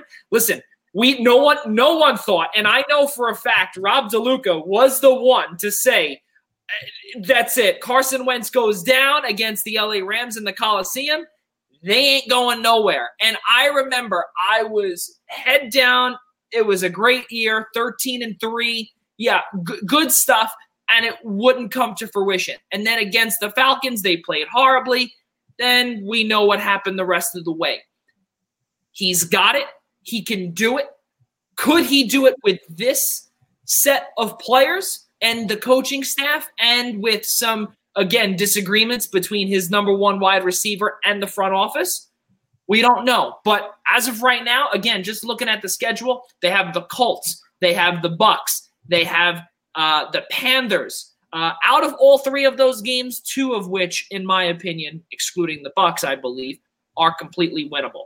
100%. I think that the Carolina Panthers, and I was going to jump on this when we were talking about the Falcons, I don't even think the Falcons are the worst team in their division.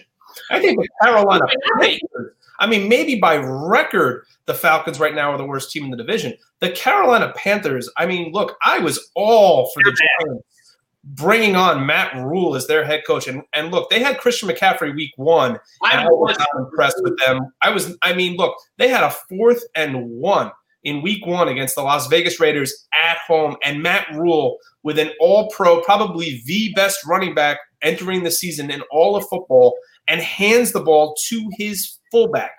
So, look, okay, you want to say it's growing pains, it's week 1. I have not been a fan right now with Matt Rhule 3 games in whatsoever. And I think by the end of this season, the Falcons may even be the 2nd best team in their division. I think that they might even be offensively, especially once they get Julio back, they might even be better than the Saints are right now. So I just saw Rob's face like, is he kidding? Is he really kidding?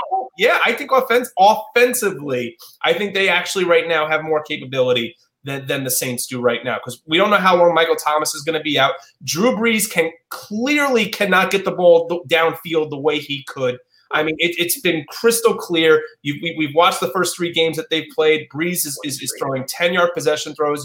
You could see the arm strength is not there anymore. So I wouldn't be surprised. No, I'm not going to totally disagree with you, Ian, because you know what? You know who was just under Drew Brees not 1 season ago? The Panthers' current quarterback. He literally learned from one of the best in the entire history of the game. Right. So you make a good point there. If Matt Rhule can figure this out, which honestly I never wanted him to begin with, and I'm at this current moment, granted the Giants are 0-3, but still I'm not exactly impressed with how Matt Rhule has done things. No, I mean, and I'm not even saying that the Panthers I think could overtake him. I'm thinking the Falcons could actually, if they can finally get together. Oh yeah. Think about it. Aside from the Seattle game, they should be 2-1. Oh, I agree. 2-1 right now, they're tied with Tampa Bay. But here's the thing, and I don't know if Joey may have it in the rundown or not. If you were going to talk about the worst or the biggest disappointment through 3 weeks, was that on the agenda there, Joey? Go ahead. Because look, the biggest disappointment, in my opinion, goes to the Minnesota Vikings. Oh. Where did this 0-3 start come from? They lost They lost what? And that's it? I will tell you right now, Rob, that look, we said this on the Primetime Rundown last week that when we did, and I did this whole Hopkins-Diggs comparison, and I thought that the Houston Texans with the receivers that they had and bringing in David Johnson, and I know we have the Texans on the format for later, and I'm sorry to keep jumping around here, Joey. That's okay. I think losing Stephon Diggs was one of the biggest losses of a key player to a team in the offseason. Much bigger right now, in my opinion, than DeAndre Hopkins, simply because Adam Thielen is a slot receiver. He's not a deep threat. Look, Justin Jefferson finally showed why the Vikings drafted him last week. There's no question about that. I mean, 180 yards, 2 touchdowns, or whatever his numbers were last week. Yep. The stud wide receiver coming out of LSU. Yep. They are missing Diggs terribly. And they're stacking the box against Dalvin Cook. Cook is still getting his yards, but they are playing much tighter because they know Thielen only really runs 10, 15-yard routes. They really don't have to watch too much behind them. I mean, now you've got to put Justin Jefferson on your scouting report, but that is why right now, look, I said last week, Kirk Cousins is one of the most overrated quarterbacks in all of football. He did not deserve a cent of that almost fully guaranteed contract, and now it's showing why. I think Diggs was a huge loss, probably one of the most important losses in the offseason, and now it's showing Kirk Cousins for who he really is. Joey, I apologize for going off topic there, but just discussing all that mediocrity, I feel that we couldn't go through all this mediocrity and not bring them up because they have by far just shocked the world with this poor start. It's true, and especially after getting Yannick Ngakoue as well, where this team, they thought that really it could be put over the top just by solidifying that solid defensive line. And really, the defense has not really, they haven't shown up much either. Yannick Ngakoue, he's done his part. But other than that, really has not been much. Anthony Barr was put on the shelf he's gone. I think on the injured reserve, he's out for the year.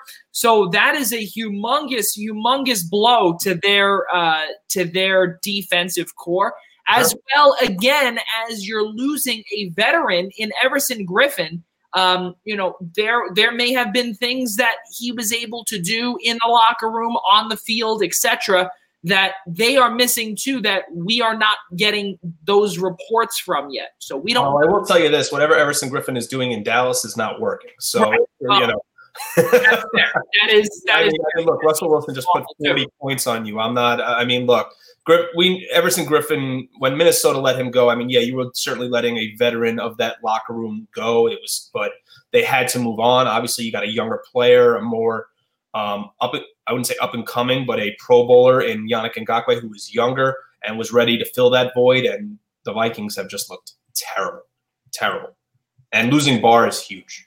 Yeah, absolutely. Especially when they rely on those linebackers extremely throughout the play calling. Let's keep it moving here, fellas, as we do have about another half hour left here on the Primetime Rundown, episode number 35. We are live on Zingo Television, channel 199 on Blackjack TV tonight. I-95 Sports Network has Elmwood Park High School football out in New Jersey. If you want them, please tune in to channel 198 on Zingo Television. But otherwise, it's myself, Ian Schraier, Rob DeLuca, all here on Blackjack Television and the Blackjack Media Group. We cannot thank you enough for joining us here on this Friday evening, 8:28 here on the East Coast. Guys, I think something that needs to be discussed here, and I think we have to start with Ian, because this is something that I really thought about a lot this week, and it was Houston and Pittsburgh. And, and listen, let me tell you something. Listen, I'm telling you right now, I do not want to spend 31 minutes talking about Deshaun Watson. Let me tell you something. Deshaun Watson. The offensive line, I think we have come down with this. The offensive line is horrid. We've got that. Yes. Deshaun Watson sacked 3rd, and I literally, I swear to God, for all the viewers that are out there, I have a half a page just on Deshaun Watson because I needed to make sure my argument with Ian on this one. So let me read my half page here. So Deshaun Watson has been sacked a total of 13 times. He's thrown 4 touchdowns. He's also thrown 3 interceptions. His longest throw was 38 yards. Let's not forget Brandon Cooks. I think he's ranked in the 20s in receivers with 18 total targets. That is the highest target rate on the Texans themselves. The Texans defense to opposing quarterbacks, they allow a completion rating of 70.7%. Their rushing defense is ranked 31st. Their passing is ranked 20th. They have 4 total passing touchdowns, Fuller, Cobb, Akins, and then 3 total rushing touchdowns, 2 from David Johnson and 1 from Deshaun Watson. And they have allowed 13 total sacks, which is ranked number 2 in the NFL. Guys, I think this is time to say that not only is Deshaun Watson missing DeAndre Hopkins, but also it's very clear that he's just not getting enough time inside in the pocket. He's not getting enough. It's not working. Things aren't working in Houston right now. That's why they're 0-3. Well, let me ask you this, Joey. Are you alluding to the fact that it's Deshaun Watson's fault that they're 0-3, or are you alluding to? It seemed more that obviously that you were alluding to the fact, and so that the players around Deshaun Watson are failing him. So what I'm going to say is this, and I'm going to defend Deshaun Watson because he deserves it. Because do you have it on your notes that the fact that statistically in week 3, this past week's game against the Pittsburgh Steelers, that he actually had his best game yet of the season? He did. He did, for sure. He was in completion percentage and QBR. And his team led 14-3 from the onset of the game and 21-10 at the half. So you can, but again, but now we have to look at the defensive side of the ball, and they can't do their job. So but also, how about the fact that I believe the Steelers sacked Deshaun Watson 5 or 6 times in the second half? Okay. So if you're getting forced into second and longs, third and longs, because you're getting sacked every possession, because your offensive line, I think the highest graded Pro Football Focus rating on their offensive line, like I think on Tunsil after week 3 was like 73.3. I mean, right. That's okay, but I mean, if you're going lower than that for the rest of the line, you've got a serious problem. Right. And as a result, because they couldn't get their running game going again, David Johnson only 23 rushing yards, they became one-dimensional. And Pittsburgh, with a great pass rush that they have, because I have major questions about them offensively, but the pass rush that they do have was continually getting to Watson. Like I said, 5 or 6 sacks in the second half, and it just blew up in their face. And then one huge interception by Watson is one real big mistake of the game, led to the go-ahead touchdown run by James Conner. Yeah. So in the end, Pittsburgh's defense is the reason that they're 3-0. But look, last week I said that Deshaun had to find a way to do a little more. And even with this offensive line, because of the talent that he possesses. And look, that's why I'm defending him this week. He came out, he had a great game. He had his best game of the season. His quarterback rating in the first 2 games was in the 80s. His quarterback rating, I believe, this past week was 110. So vast improvement, no offensive line, no running game, and you come out and you put out a performance like that. So yeah, I'm going to come out and, to your credit, Joey, defend Deshaun because he actually had a good game. They still didn't come out on top because of the other issues they have around the team. But after 2 weeks, when we discussed last week, I still had major issues with Deshaun Watson because of, like I said, the talent that he possesses. Well, that's the whole thing, because right now, as of week 4 and as of about, I think, a few hours ago when I wrote this down, 93.8 is the passer rating in whole for Deshaun Watson. Not bad. Ben Roethlisberger is at 105.2. But as you alluded to earlier with the rushing yards and David Johnson being one-dimensional, 134 total rushing yards. But also something that I have written up top here, it says underlined offensive line is horrid. And really that is the bottom line here. And I think that that's the biggest thing. David Johnson has been not only one dimensional, but also completely invisible. He has not been able to do his job. And Deshaun Watson, and just to go back to your point a few weeks ago, Ian, where you were saying how Deshaun Watson, you know, just because he had the security blanket in DeAndre Hopkins, he now needs to find ways to be able to figure certain things out and to be able to get these guys up to speed. Randall Cobb, Brandon Cooks, again, who's been nowhere. Will Fuller, another one who's oft injured. He's been there, but they've been invisible. Well, let me make a good comparison for you and Rob. Okay, one's a Super Bowl champion, one's not. Would the both of you in terms of his performance on the field, put Deshaun Watson, take the Super Bowl out of it. Put Deshaun Watson in the same conversation as Russell Wilson. Okay, it's tough. No, that's a question. Think about the protection the last few years that Russell Wilson is, or the lack thereof of offensive line protection that Russell Wilson has had in Seattle, and he still, I think both of them have incredible skills, incredible mobile skills. And I'm not saying that Deshaun Watson should be rushing for 120 yards. No, but somehow Russell Wilson finds a way to make it work. In my opinion, before we knew who DK Metcalf was, and before Greg Olsen, I guess, who's refining his form a little bit in Seattle, who besides Tyler Lockett over the last few years has Russell Wilson been throwing the ball to? I would say that Deshaun Watson even DeAndre Hopkins out of the equation, has had much better targets to throw to than Russell Wilson has over the last couple of years. It's tough to say also because you have to look at some of those targets. And again, a guy like their supposed number two and Will Fuller is never on the field. So when you keep on practicing with your first team and, you know, Will Fuller is usually a part of it, and then all of a sudden he can't play. He's concussed. He has a torn ACL. He has whatever the case is. Well, then you also lose rhythm too. And as we did say, and we did speak about this in previous weeks too, is that it is so difficult when there's no preseason. These guys are brand new. Will Fuller is always hurt. Brandon Cooks is a walking zombie because he's just continuously concussed. But also then again, you have one touchdown to a guy named Akins. Randall Cobb has another one too, who was your big money signing. Again, just by looking at these numbers, again, the lead rusher, the lead catcher, Randall Cobb, Will Fuller, 95 yards, 4 targets, a combined total of 9 targets. You also have Kenny Stills too, who really has not done anything either. Well, Stills, I think, is only at this point, I mean, if their receivers are healthy, is basically the 5th option. Listen, on paper, they're fantastic when it comes. They have an abundance of wide receivers on paper when they're healthy.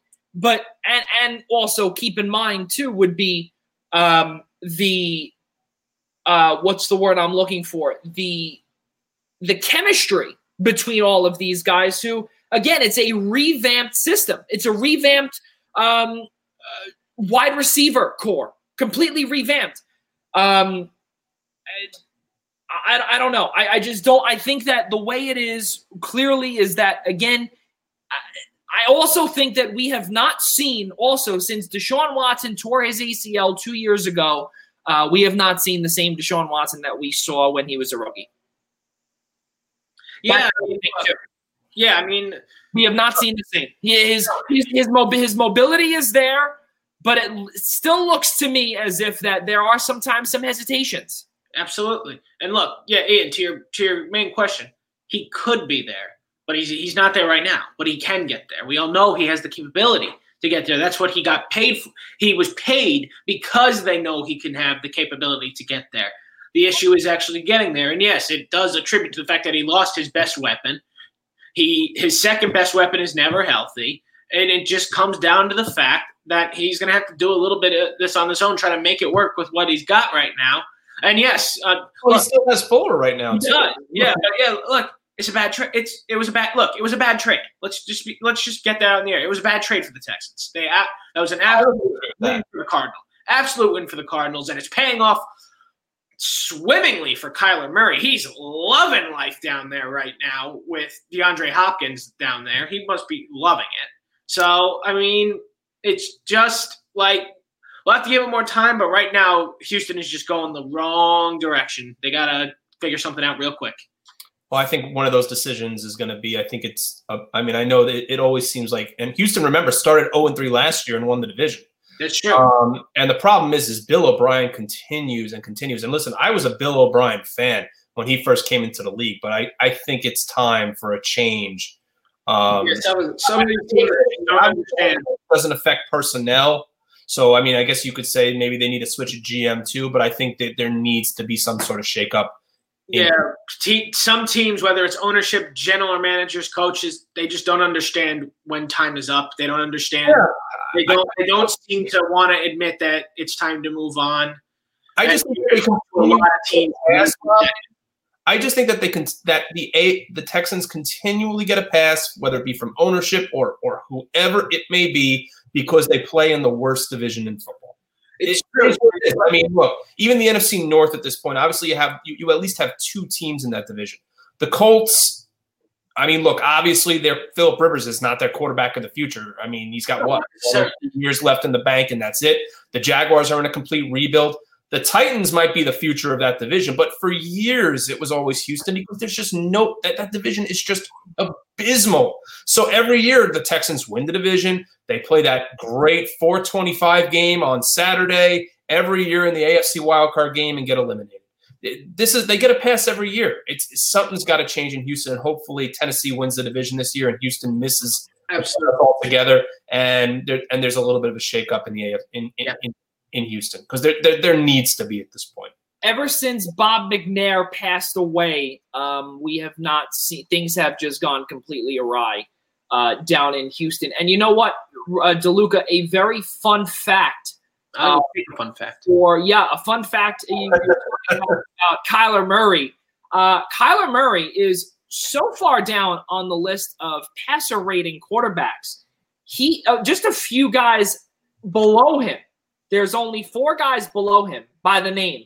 Kirk Cousins, Sam Darnold, and in incorrect order, sorry. Kirk Cousins, Sam Darnold, Daniel Jones, Carson Wentz. That brings us to our next topic.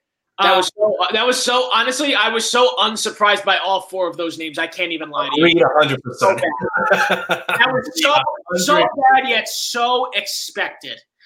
That brings us to our next topic, and we're going to start off with – or we're going to continue on with football, and it's going to be with San Francisco and the New York Giants last weekend. And the reason why we bring this up, Rob DeLuca and Ian Schraier, is because you basically played the second team for the San Francisco 49ers and got dismantled by a score of 36-9.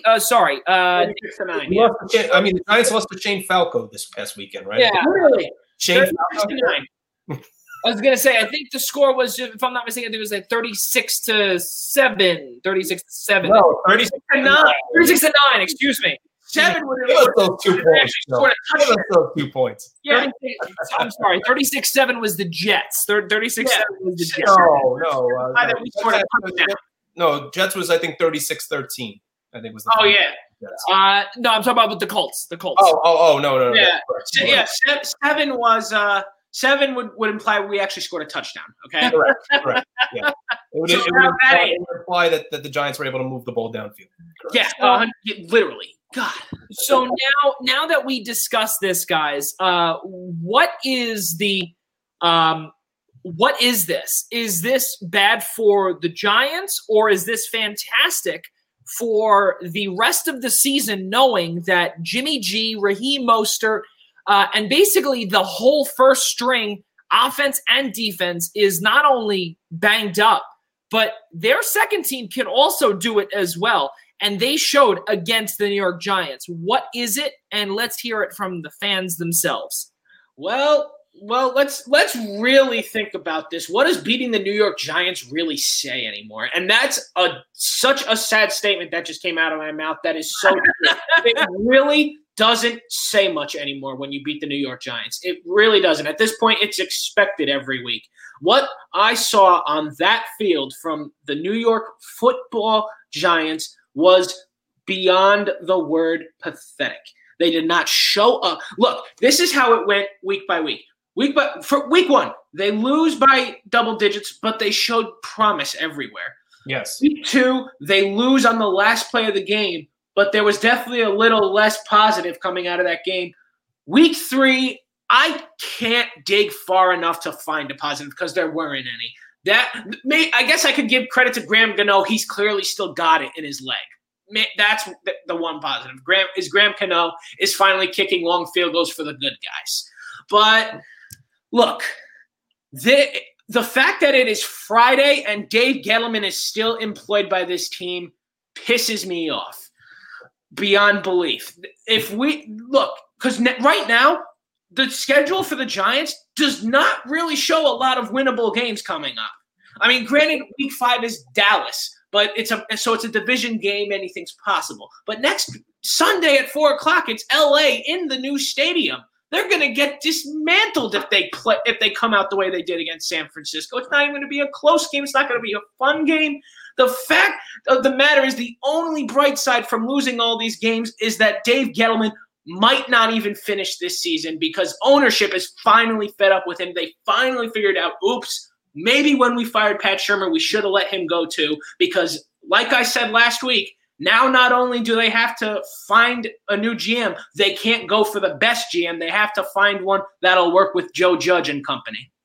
Well, I think the reason that I think the reason that John Mara did not get rid of Dave Gettleman after last season is simply because, in theory, at the end of last season and from what you saw from Daniel Jones and all the criticism that the Giants took for taking Daniel Jones instead of taking at the time who we thought Dwayne Haskins was the better option at quarterback or taking another position of need besides quarterback that Giants desperately needed. That is why Mara kept him on for one more year. But he did say in his postseason press conference that we need to every week show signs of improvement. There really have not been. I mean, look, Rob hit the nail on the head. I felt really good after week one. I even in the second half say I felt still okay after week two. But this was a total demolishment of the Giants, 36-9.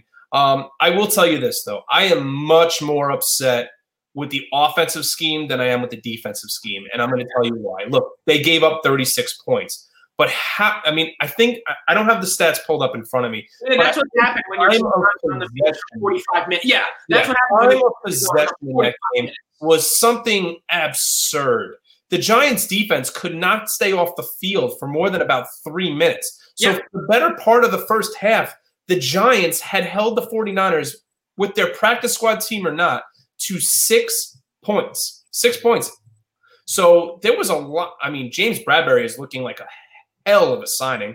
Right now, I believe rated the second best cornerback, has the most pass breakups of any cornerback so far through 3 weeks. Yeah, Ian, I'll make it easy for you. In the first half on Sunday, because it'll be easier to tell you how long the Giants possessed the ball for. Yeah. In the first half, 7 minutes and 35 seconds through the whole half.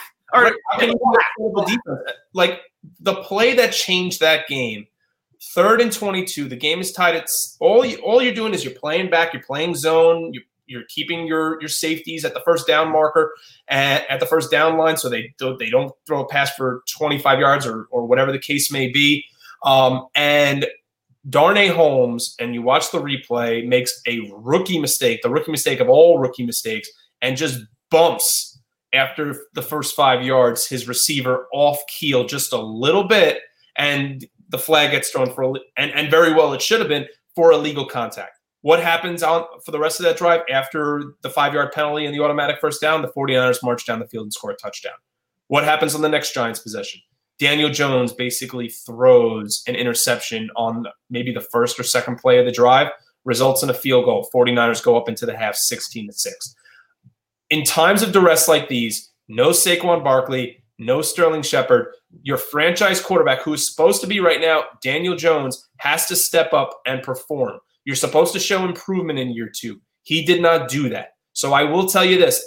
Weeks one and week two, I thought he showed some promise. I am highly skeptical right now after week three, and we'll see what happens. I will tell you, he needs to have a bounce-back performance. Otherwise, we could be talking about Trevor Lawrence in this year's draft. Yeah, look, leading the team in rushing is not helpful when you're the quarterback for week three, which he did do. He did end up leading the team in rushing yards, which doesn't impress me when your best back is Devontae Freeman. Yep. At this point, who is – look. And trust me, I don't want to be talking when we just drafted a quarterback 2 years ago. And I want to talk about Trevor Lawrence. Talking Trevor Lawrence after starting 0-4. I don't want to have to say that two of our last three first-round draft picks have been used on a quarterback because the Giants can't seem to figure this out. Right. There are other areas of need. So, listen, I am highly skeptical of Daniel Jones after that game. I'll be surprised. It could get real alarming if he doesn't show up on Sunday. Yeah, so let's see where the chips lay where they may. This is, again, a lost season for the Giants. Somehow they're still only a game out of the division. I really didn't even want to mention that because that's not as – for any Giants fan. Yeah. So, enough with this, they're only one game. They just got to figure out a way to turn it around. Yeah. That's what's stupid about the NFC East is one win puts them in first place, which is embarrassing enough for the rest of the division. But, yeah, depending on who the GM is, the Giants might end up having to trade that pick at the draft, depending on who the GM is. If it is somehow Dave Gettleman, which will make me want to jump off my roof, but – if it's him, he might trade the pick, whatever it might be, and get assets instead because he'll probably want to stick by Daniel Jones. So I'd almost guarantee at this point, Rob, that if they remain on this path, and I'm not expecting them to win Sunday, and I'm not expecting them to win the Sunday after that against Dallas, I am not expecting Gettleman at this point to be the general manager after this season. I don't expect him to last the season. I don't expect him to make it to the bye week at this point. And we've got a pretty late bye week. It's like week 11, so there's clearly plenty of time for a change to happen. So fellas, now that we've discussed a lot about the New York Football Giants, I want to hear about the opposite side and how good this is for San Francisco. Is it good for them? Is it not good for them? And will they be team number 4 to make the playoffs in the NFC West? Will all 4 teams in the NFC West make it with all of these injuries that are not only beginning to pile up, they continue to lag on? Yeah, look, aside from talking about how bad the MetLife turf is for all these injuries, we'll get to that in another second or something. But look, obviously it's not good. You want your starters back, especially because you don't know how long these guys can keep this up for. Because look, they played. What did they do when all these guys? Who were they playing when this all started happening? The Jets and then the Giants in back-to-back games. You got to see what they can do against a real opponent, which is. I'll leave that judgment call to you. I'll leave that judgment up to you. To call the Eagles a real team, that's your call. But on Sunday night, or is it? It's a Sunday night football game. It's a real test. Unlike the Giants and the Jets, this is a real test for the 49ers. So we will see what happens then with Nick Mullins. Jimmy G and Raheem Mostert are both out. I think Joey's about to tell you are completely wrong in calling the Philadelphia Eagles a test after time. Let me tell you something. We're going to start a brand new segment. And you know what it's called? It's called What Really Grinds. That's exactly what it is. And you know what? And exactly what Rob DeLuca said. Real opponent, there you go. That's what because you know what? The Eagles are not a real opponent at all. San Francisco, in my opinion, guys, will absolutely annihilate the Eagles. Okay, I don't care. I don't know about annihilate. No, that'll be a real. I really don't think Nick Mullins is going to be the next Joe Montana. Let's call it what it is. But hey, listen, you never know. Listen, let me tell you something. I don't think he's really bad because, again, you look at Carson Wentz, who leads the NFL in interceptions, does not understand the playbook anymore. All of a sudden, he now has gone back to kindergarten football, and he now has a 63.9 passer rating throughout 4 weeks of football. That is the lowest. Hold on one moment, please. That is the lowest of all NFL starters into week number 4. Rob DeLuca, go ahead. So we kind of saw a little teaser last week. When is it really Jalen Hurts' time? We've talked for about a minute. We did see. So hold on. So let's finish. So let's finish the topic on hand, being with San Francisco. So San Francisco right now is getting George Kittle back. They're getting Deebo Samuel back. They do not have Jimmy G back, Jimmy Garoppolo back yet. They're going to have Nick Mullins. They're also getting back, they're not getting back Richard Sherman yet. I do not believe there was a tweet that was sent out earlier about who was coming back. I'm almost positive it was Kittle, it was Deebo Samuel, and there was one more that was there. The notable names that aren't – the only notable names not coming back were Garoppolo and Mostert. That was it. Well, and don't forget about this guy named Bosa, who's pretty good. Well, Bosa, but he's out for the year. Yeah. He's out. He's out for the whole time, which we figured anyway. But I think that this is fantastic for San Francisco, because if this second team can do really well, hopefully there's no rust off of Jimmy G, off of Raheem Mostert, and really they could just flow right back into it. And a lot of these guys, again, it's next man up. This team could be, I don't want to say that, as Ian said, they're a very one-dimensional team. They're a run-based team. We get that. But you know what? We now got to see what Jerick McKinnon was able to do, and I personally believe now this week is going to be an absolute slaughterhouse. I'm not gonna put it any lighter than that. It's the truth, and you know what, Rob? What is the matter with you saying a real opponent or not a real opponent? What's the matter with you? This team is not a real opponent. Okay, let me tell you something. The Philadelphia Eagles. That's the next thing that we're going to get to, and probably one of the final topics that we're going to get to on this show. We are on Blackjack TV, so we have unlimited time. So I want to just finish this and two more topics after this. But you know what? Let's get to this. And you know what it's called? This topic is called What Really Grinds My Gears. And you know what grinds my gears? What grinds my gears is that Doug Peterson, he can call the Philly special on fourth down in the Super Bowl with a backup quarterback named Nick Foles, who turned out to be your Super Bowl MVP. 41-33. I can't even say it. It was the final score 3 years ago. But again, I look back at what they did. And again, Carson Wentz, first quarter interception, there was nothing he was throwing to. He was throwing in the middle of the field because he couldn't throw it away.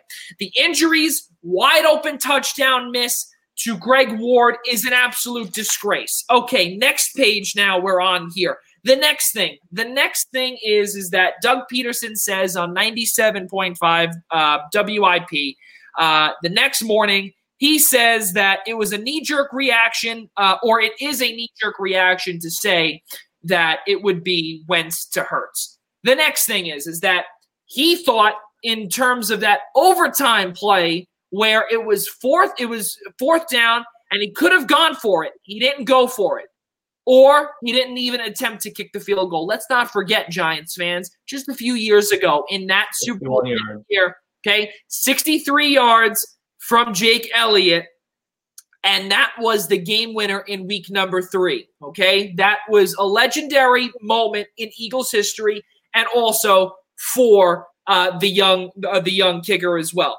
So, in my opinion, how they called a delay a game and how there was nothing more from Doug Peterson there, it just shows how Doug Peterson has now become very soft and clearly is being affected by how this whole season, COVID season, has really turned out and has affected the Eagles, because now it's affecting from top all the way to the bottom. And I hate to say it, and I once touted at one point that Howie Roseman was one of the best general managers in all of football, has now gone down as probably one of the worst ever since winning the Super Bowl, and has not come off his Super Bowl hangover. That is what grinds my gears. You know what, Mike? I'll give you credit, Joey. You really got through that one well. But look, I only called him a real opponent because look who my team is. Look what I'm dealing with. Look what me and Ian are dealing with here. We're dealing with complete disorganization. At least you have a Super Bowl in the last 3 years. We haven't sniffed the playoffs in 5 years, and not even a legitimate run in almost a decade. What are we looking at here? I mean, I thought that this was really the game, and we said it last week on the show, that I thought this was the game for Carson Wentz to really change the narrative of he's hurt, he's banged up, he'll never be the same quarterback ever again. 225 yards passing, 1 touchdown, 2 picks. That gets 2 thumbs down, in my opinion. Look, I thought Joey hit – I don't really need to beat a dead horse here. I thought, the nails were kind of hit on the head from what Joey was stating as an Eagles fan himself. I thought he really said everything that needed to be said. I'm just going to drop a little quip. I'm going to say that it actually set football back to the year 2008. And why do I say 2008? Because that was the year that Donovan McNabb didn't know about ties in football, and they tied the Cincinnati Bengals 13-13 in 2008. So dropped a little quip in there. Why not? I just thought it was kind of interesting. It came against the same team, except the fact that Carson Wentz probably knew that there were ties in the NFL. Yeah. And whereas Donovan McNabb did not. Yeah. So.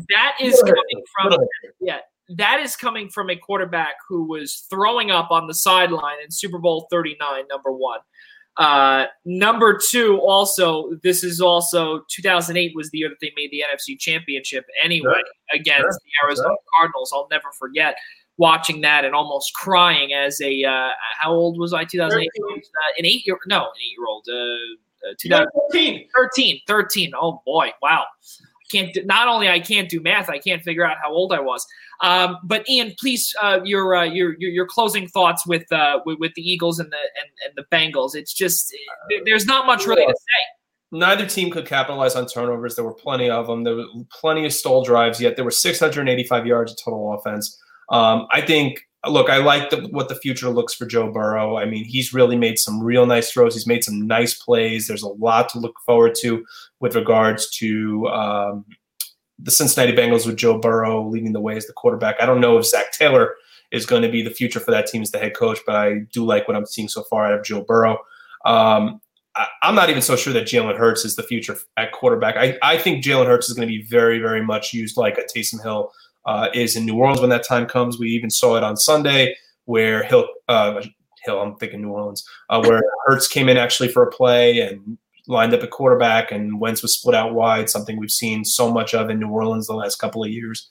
But look, I don't know if this is the end for Doug Peterson, if this is the end for Carson Wentz, because like I said, this was really supposed to be a redemption game for Carson Wentz, a redemption game for the Philadelphia Eagles for them to really pull through and show that they could actually be a team that contends for the NFC East. And I agree with Joey here. I don't think there's a lot to like right now about the Eagles. There is not only not a lot to like here, but also just a few days ago, there was some rumors and actually a couple of pictures as in terms of proof that was spotted where Doug Peterson and Howie Roseman, head coach and general manager respectively, were caught arguing on the sidelines of practice. So clearly there's a lot of turmoil, not only in the front office, but also on the field as well. Listen, folks, it's very obvious that also the Eagles are one of the oldest teams in the NFL. They re-signed Deshaun Jackson for a 3-year contract worth a gazillion dollars, and clearly it has not panned out. Malik Jackson came off of a great year in Jacksonville. He also has a Super Bowl ring from his time in Denver. That has not panned out really yet. Don't get me wrong. There were I think 8 or 9 sacks for the Eagles this past weekend, which was great, but the result was a tie. Brandon Graham is the only one that I would say, including it would be Graham and Fletcher Cox, I would say blow up the rest of the team, and that does include the general manager in Howie Roseman as well, and I hate to say it, as Doug Peterson. I think the way it was that they tried to get back Andy Reid, but try and get a disciple of him because everything worked out so well under Andy Reid. Unfortunately, one Super Bowl appearance with him, but again, you got a Super Bowl here with Doug Peterson. You have a statue outside with him and Nick Foles. I think we are coming to the end of this, especially when Carson Wentz is making $34 million starting next year. And there goes the rest of your cap. You're $60 million over. It's time to blow this thing up. Fellas, what is the most intriguing game that you may have? This is just one little pop-up here. Most intriguing game this upcoming week. There's so many games. There's also a postponement as well because of COVID-19. That is Tennessee and Pittsburgh. That was supposed to be, I believe, a 4 o'clock game. That would have been one of my more intriguing games. Yeah. That would have been a great game, and unfortunately, that has now been called off and moved to Week 7. And it looked as if that also a few bye weeks had to be shifted around. Yeah, and Ravens got moved on that one. Ravens, right now their bye week went from Week 8 to Week 7, so we'll see how that affects them. Probably shouldn't affect them that much. But it's a ways away. It shouldn't be too bad. But in terms of planning, it might. Who knows? We'll see. In terms of injury, but let's start off with Ian here, and I want to see, now that your most intriguing game has now been postponed, what would be your number 2 on the docket? Well, I think it's at this point, it's just about everybody's number 1, though. It would have to be the Pats and the Chiefs, right? It's got to be Cam versus Mahomes. It's got to be Belichick versus Reed. It's the Jim Nantz, Tony Romo. Can't wait for this game on Sunday at 4:25. Meanwhile, I'll still be watching the Giants and putting myself through that torture. But how about this for an interesting game, in my opinion? I actually think there's actually 2 other games on the schedule that are actually quite interesting. One of those games is actually the New Orleans Saints going to Detroit to play the Lions. Remember, the Saints are coming off are 1-2 right now. They won Week 1 against Tampa Bay and have since taken on 2 consecutive losses. The Lions are coming off a real nice win over the Cardinals, even though Kyler Murray did not have his best game last week. And then the other game that's actually we've mentioned both these teams already tonight are the Houston Texans and the Minnesota Vikings. I think it's going to be a game to show which team in a must-win situation is really going to show up.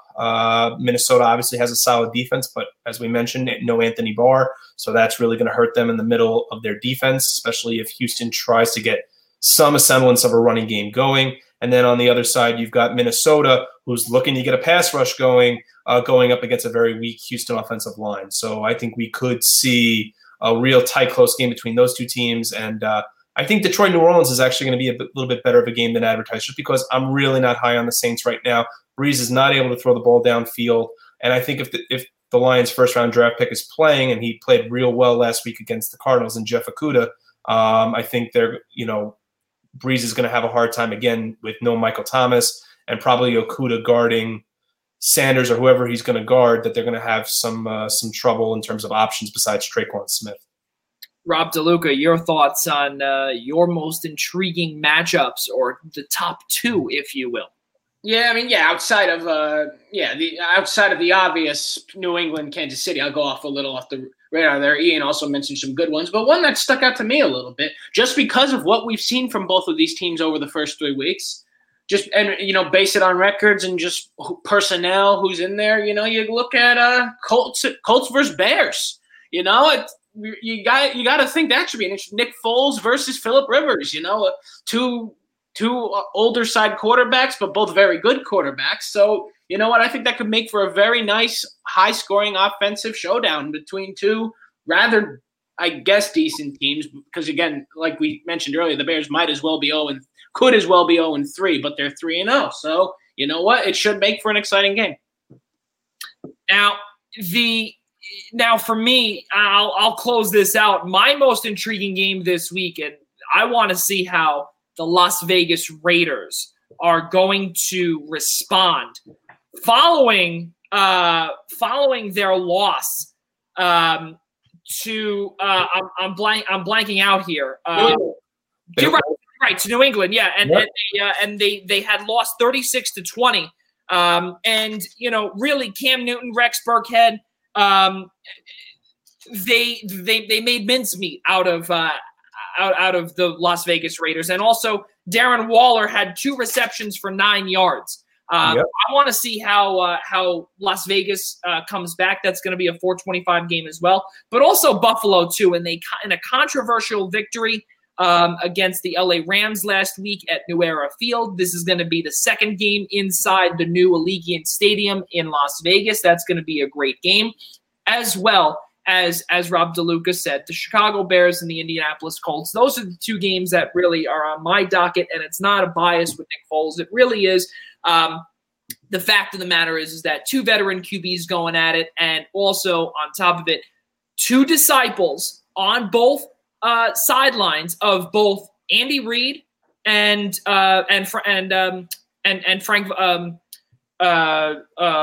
Reich, excuse me. I'm thinking of the Lakers, Frank Vogel. No, Frank Reich. So it's going to be really a good showdown, and it's going to be two pieces off of Andy Reid's tree, coaching tree, that will be battling head to head, and it should be a really good one between two teams that are both 2-1 and 3-0 respectively. Fellas, I want to just close this out here with something that is a little personal, and the reason why is because it's very, very difficult with Major League Baseball and the Professional Scouts, Professional Baseball Scouts Foundation, that has effectively gone defunct, and a good friend that has gotten me through the business and special assistant to the general manager and to the owner, Jerry Reinsdorf. The name is Dennis Gilbert, and he's been a mentor of mine. He's been a really good guy to me when we've gone out to Los Angeles and to his home.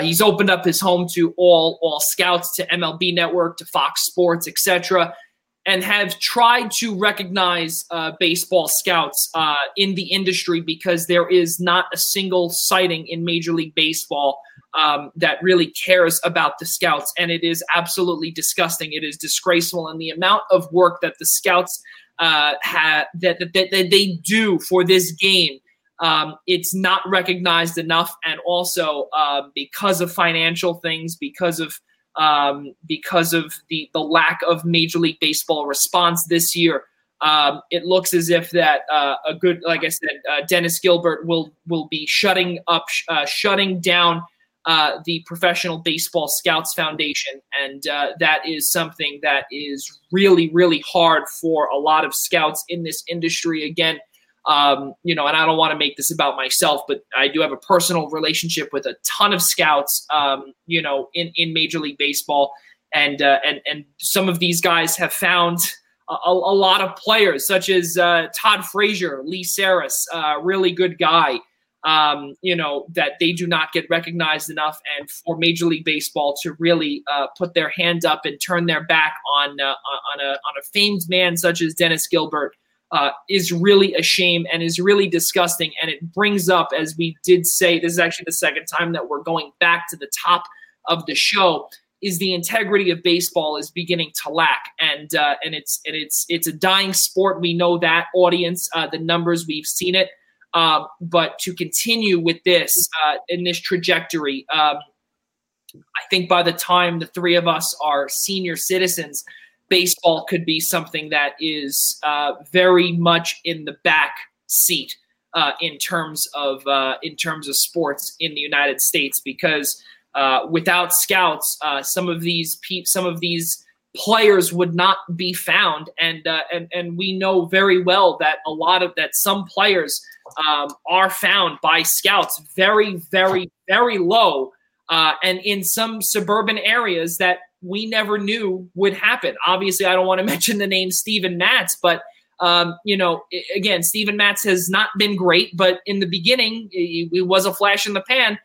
He was from a small town out here called East Setauket, and Ward Melville High School, where the school is about this big, and the town is about, I don't know, I'd say about maybe this big. So again, without scouts, baseball would not be where they are now, and they have not gotten anything that they have deserved in terms of recognition.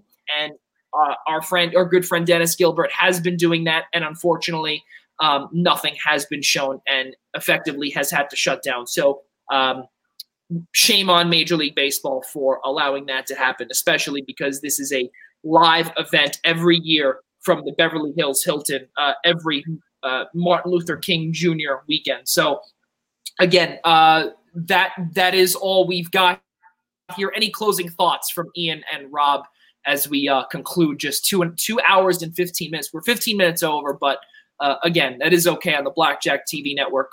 Any final thoughts, fellas, or any final predictions? I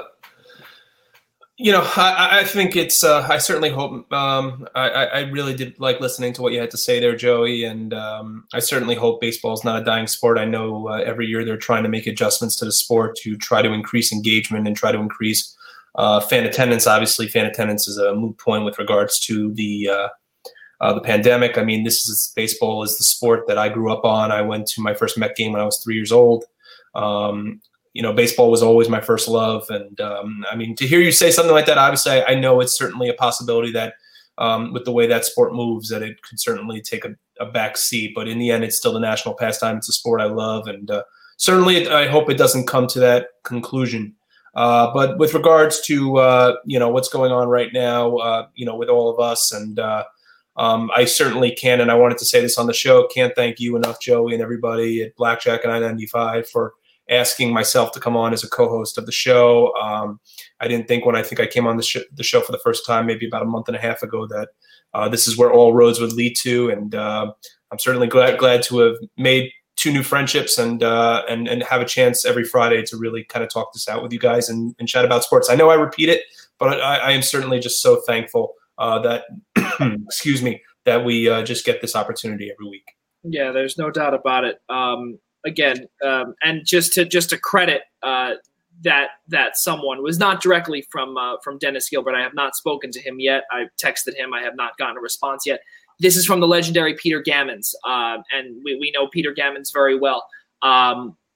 That is the source of this information. I'm waiting to hear back from him. It is 3 hour difference in Los Angeles. That's where he lives. So again, Rob DeLuca, any final thoughts or predictions? Yeah, no, Ian hit it pretty well. I'm so grateful that you have also extended the invitation to me to come on here every week now, and I have a blast, and just with everything going on in the world, it's awesome just to get 2 hours to escape it, to escape all the chaos in the world right now. It's not a good time right now to be in 2020. We got to get the hell out of this year. And just coming here every Friday night, it's just a very peaceful, very calm way to end the week out, especially a week like this one. This one was long. This one was excruciatingly long. So and from what's going on, Rob, it's to add to what Rob's saying, it's just a great escape from the world right now. Amen.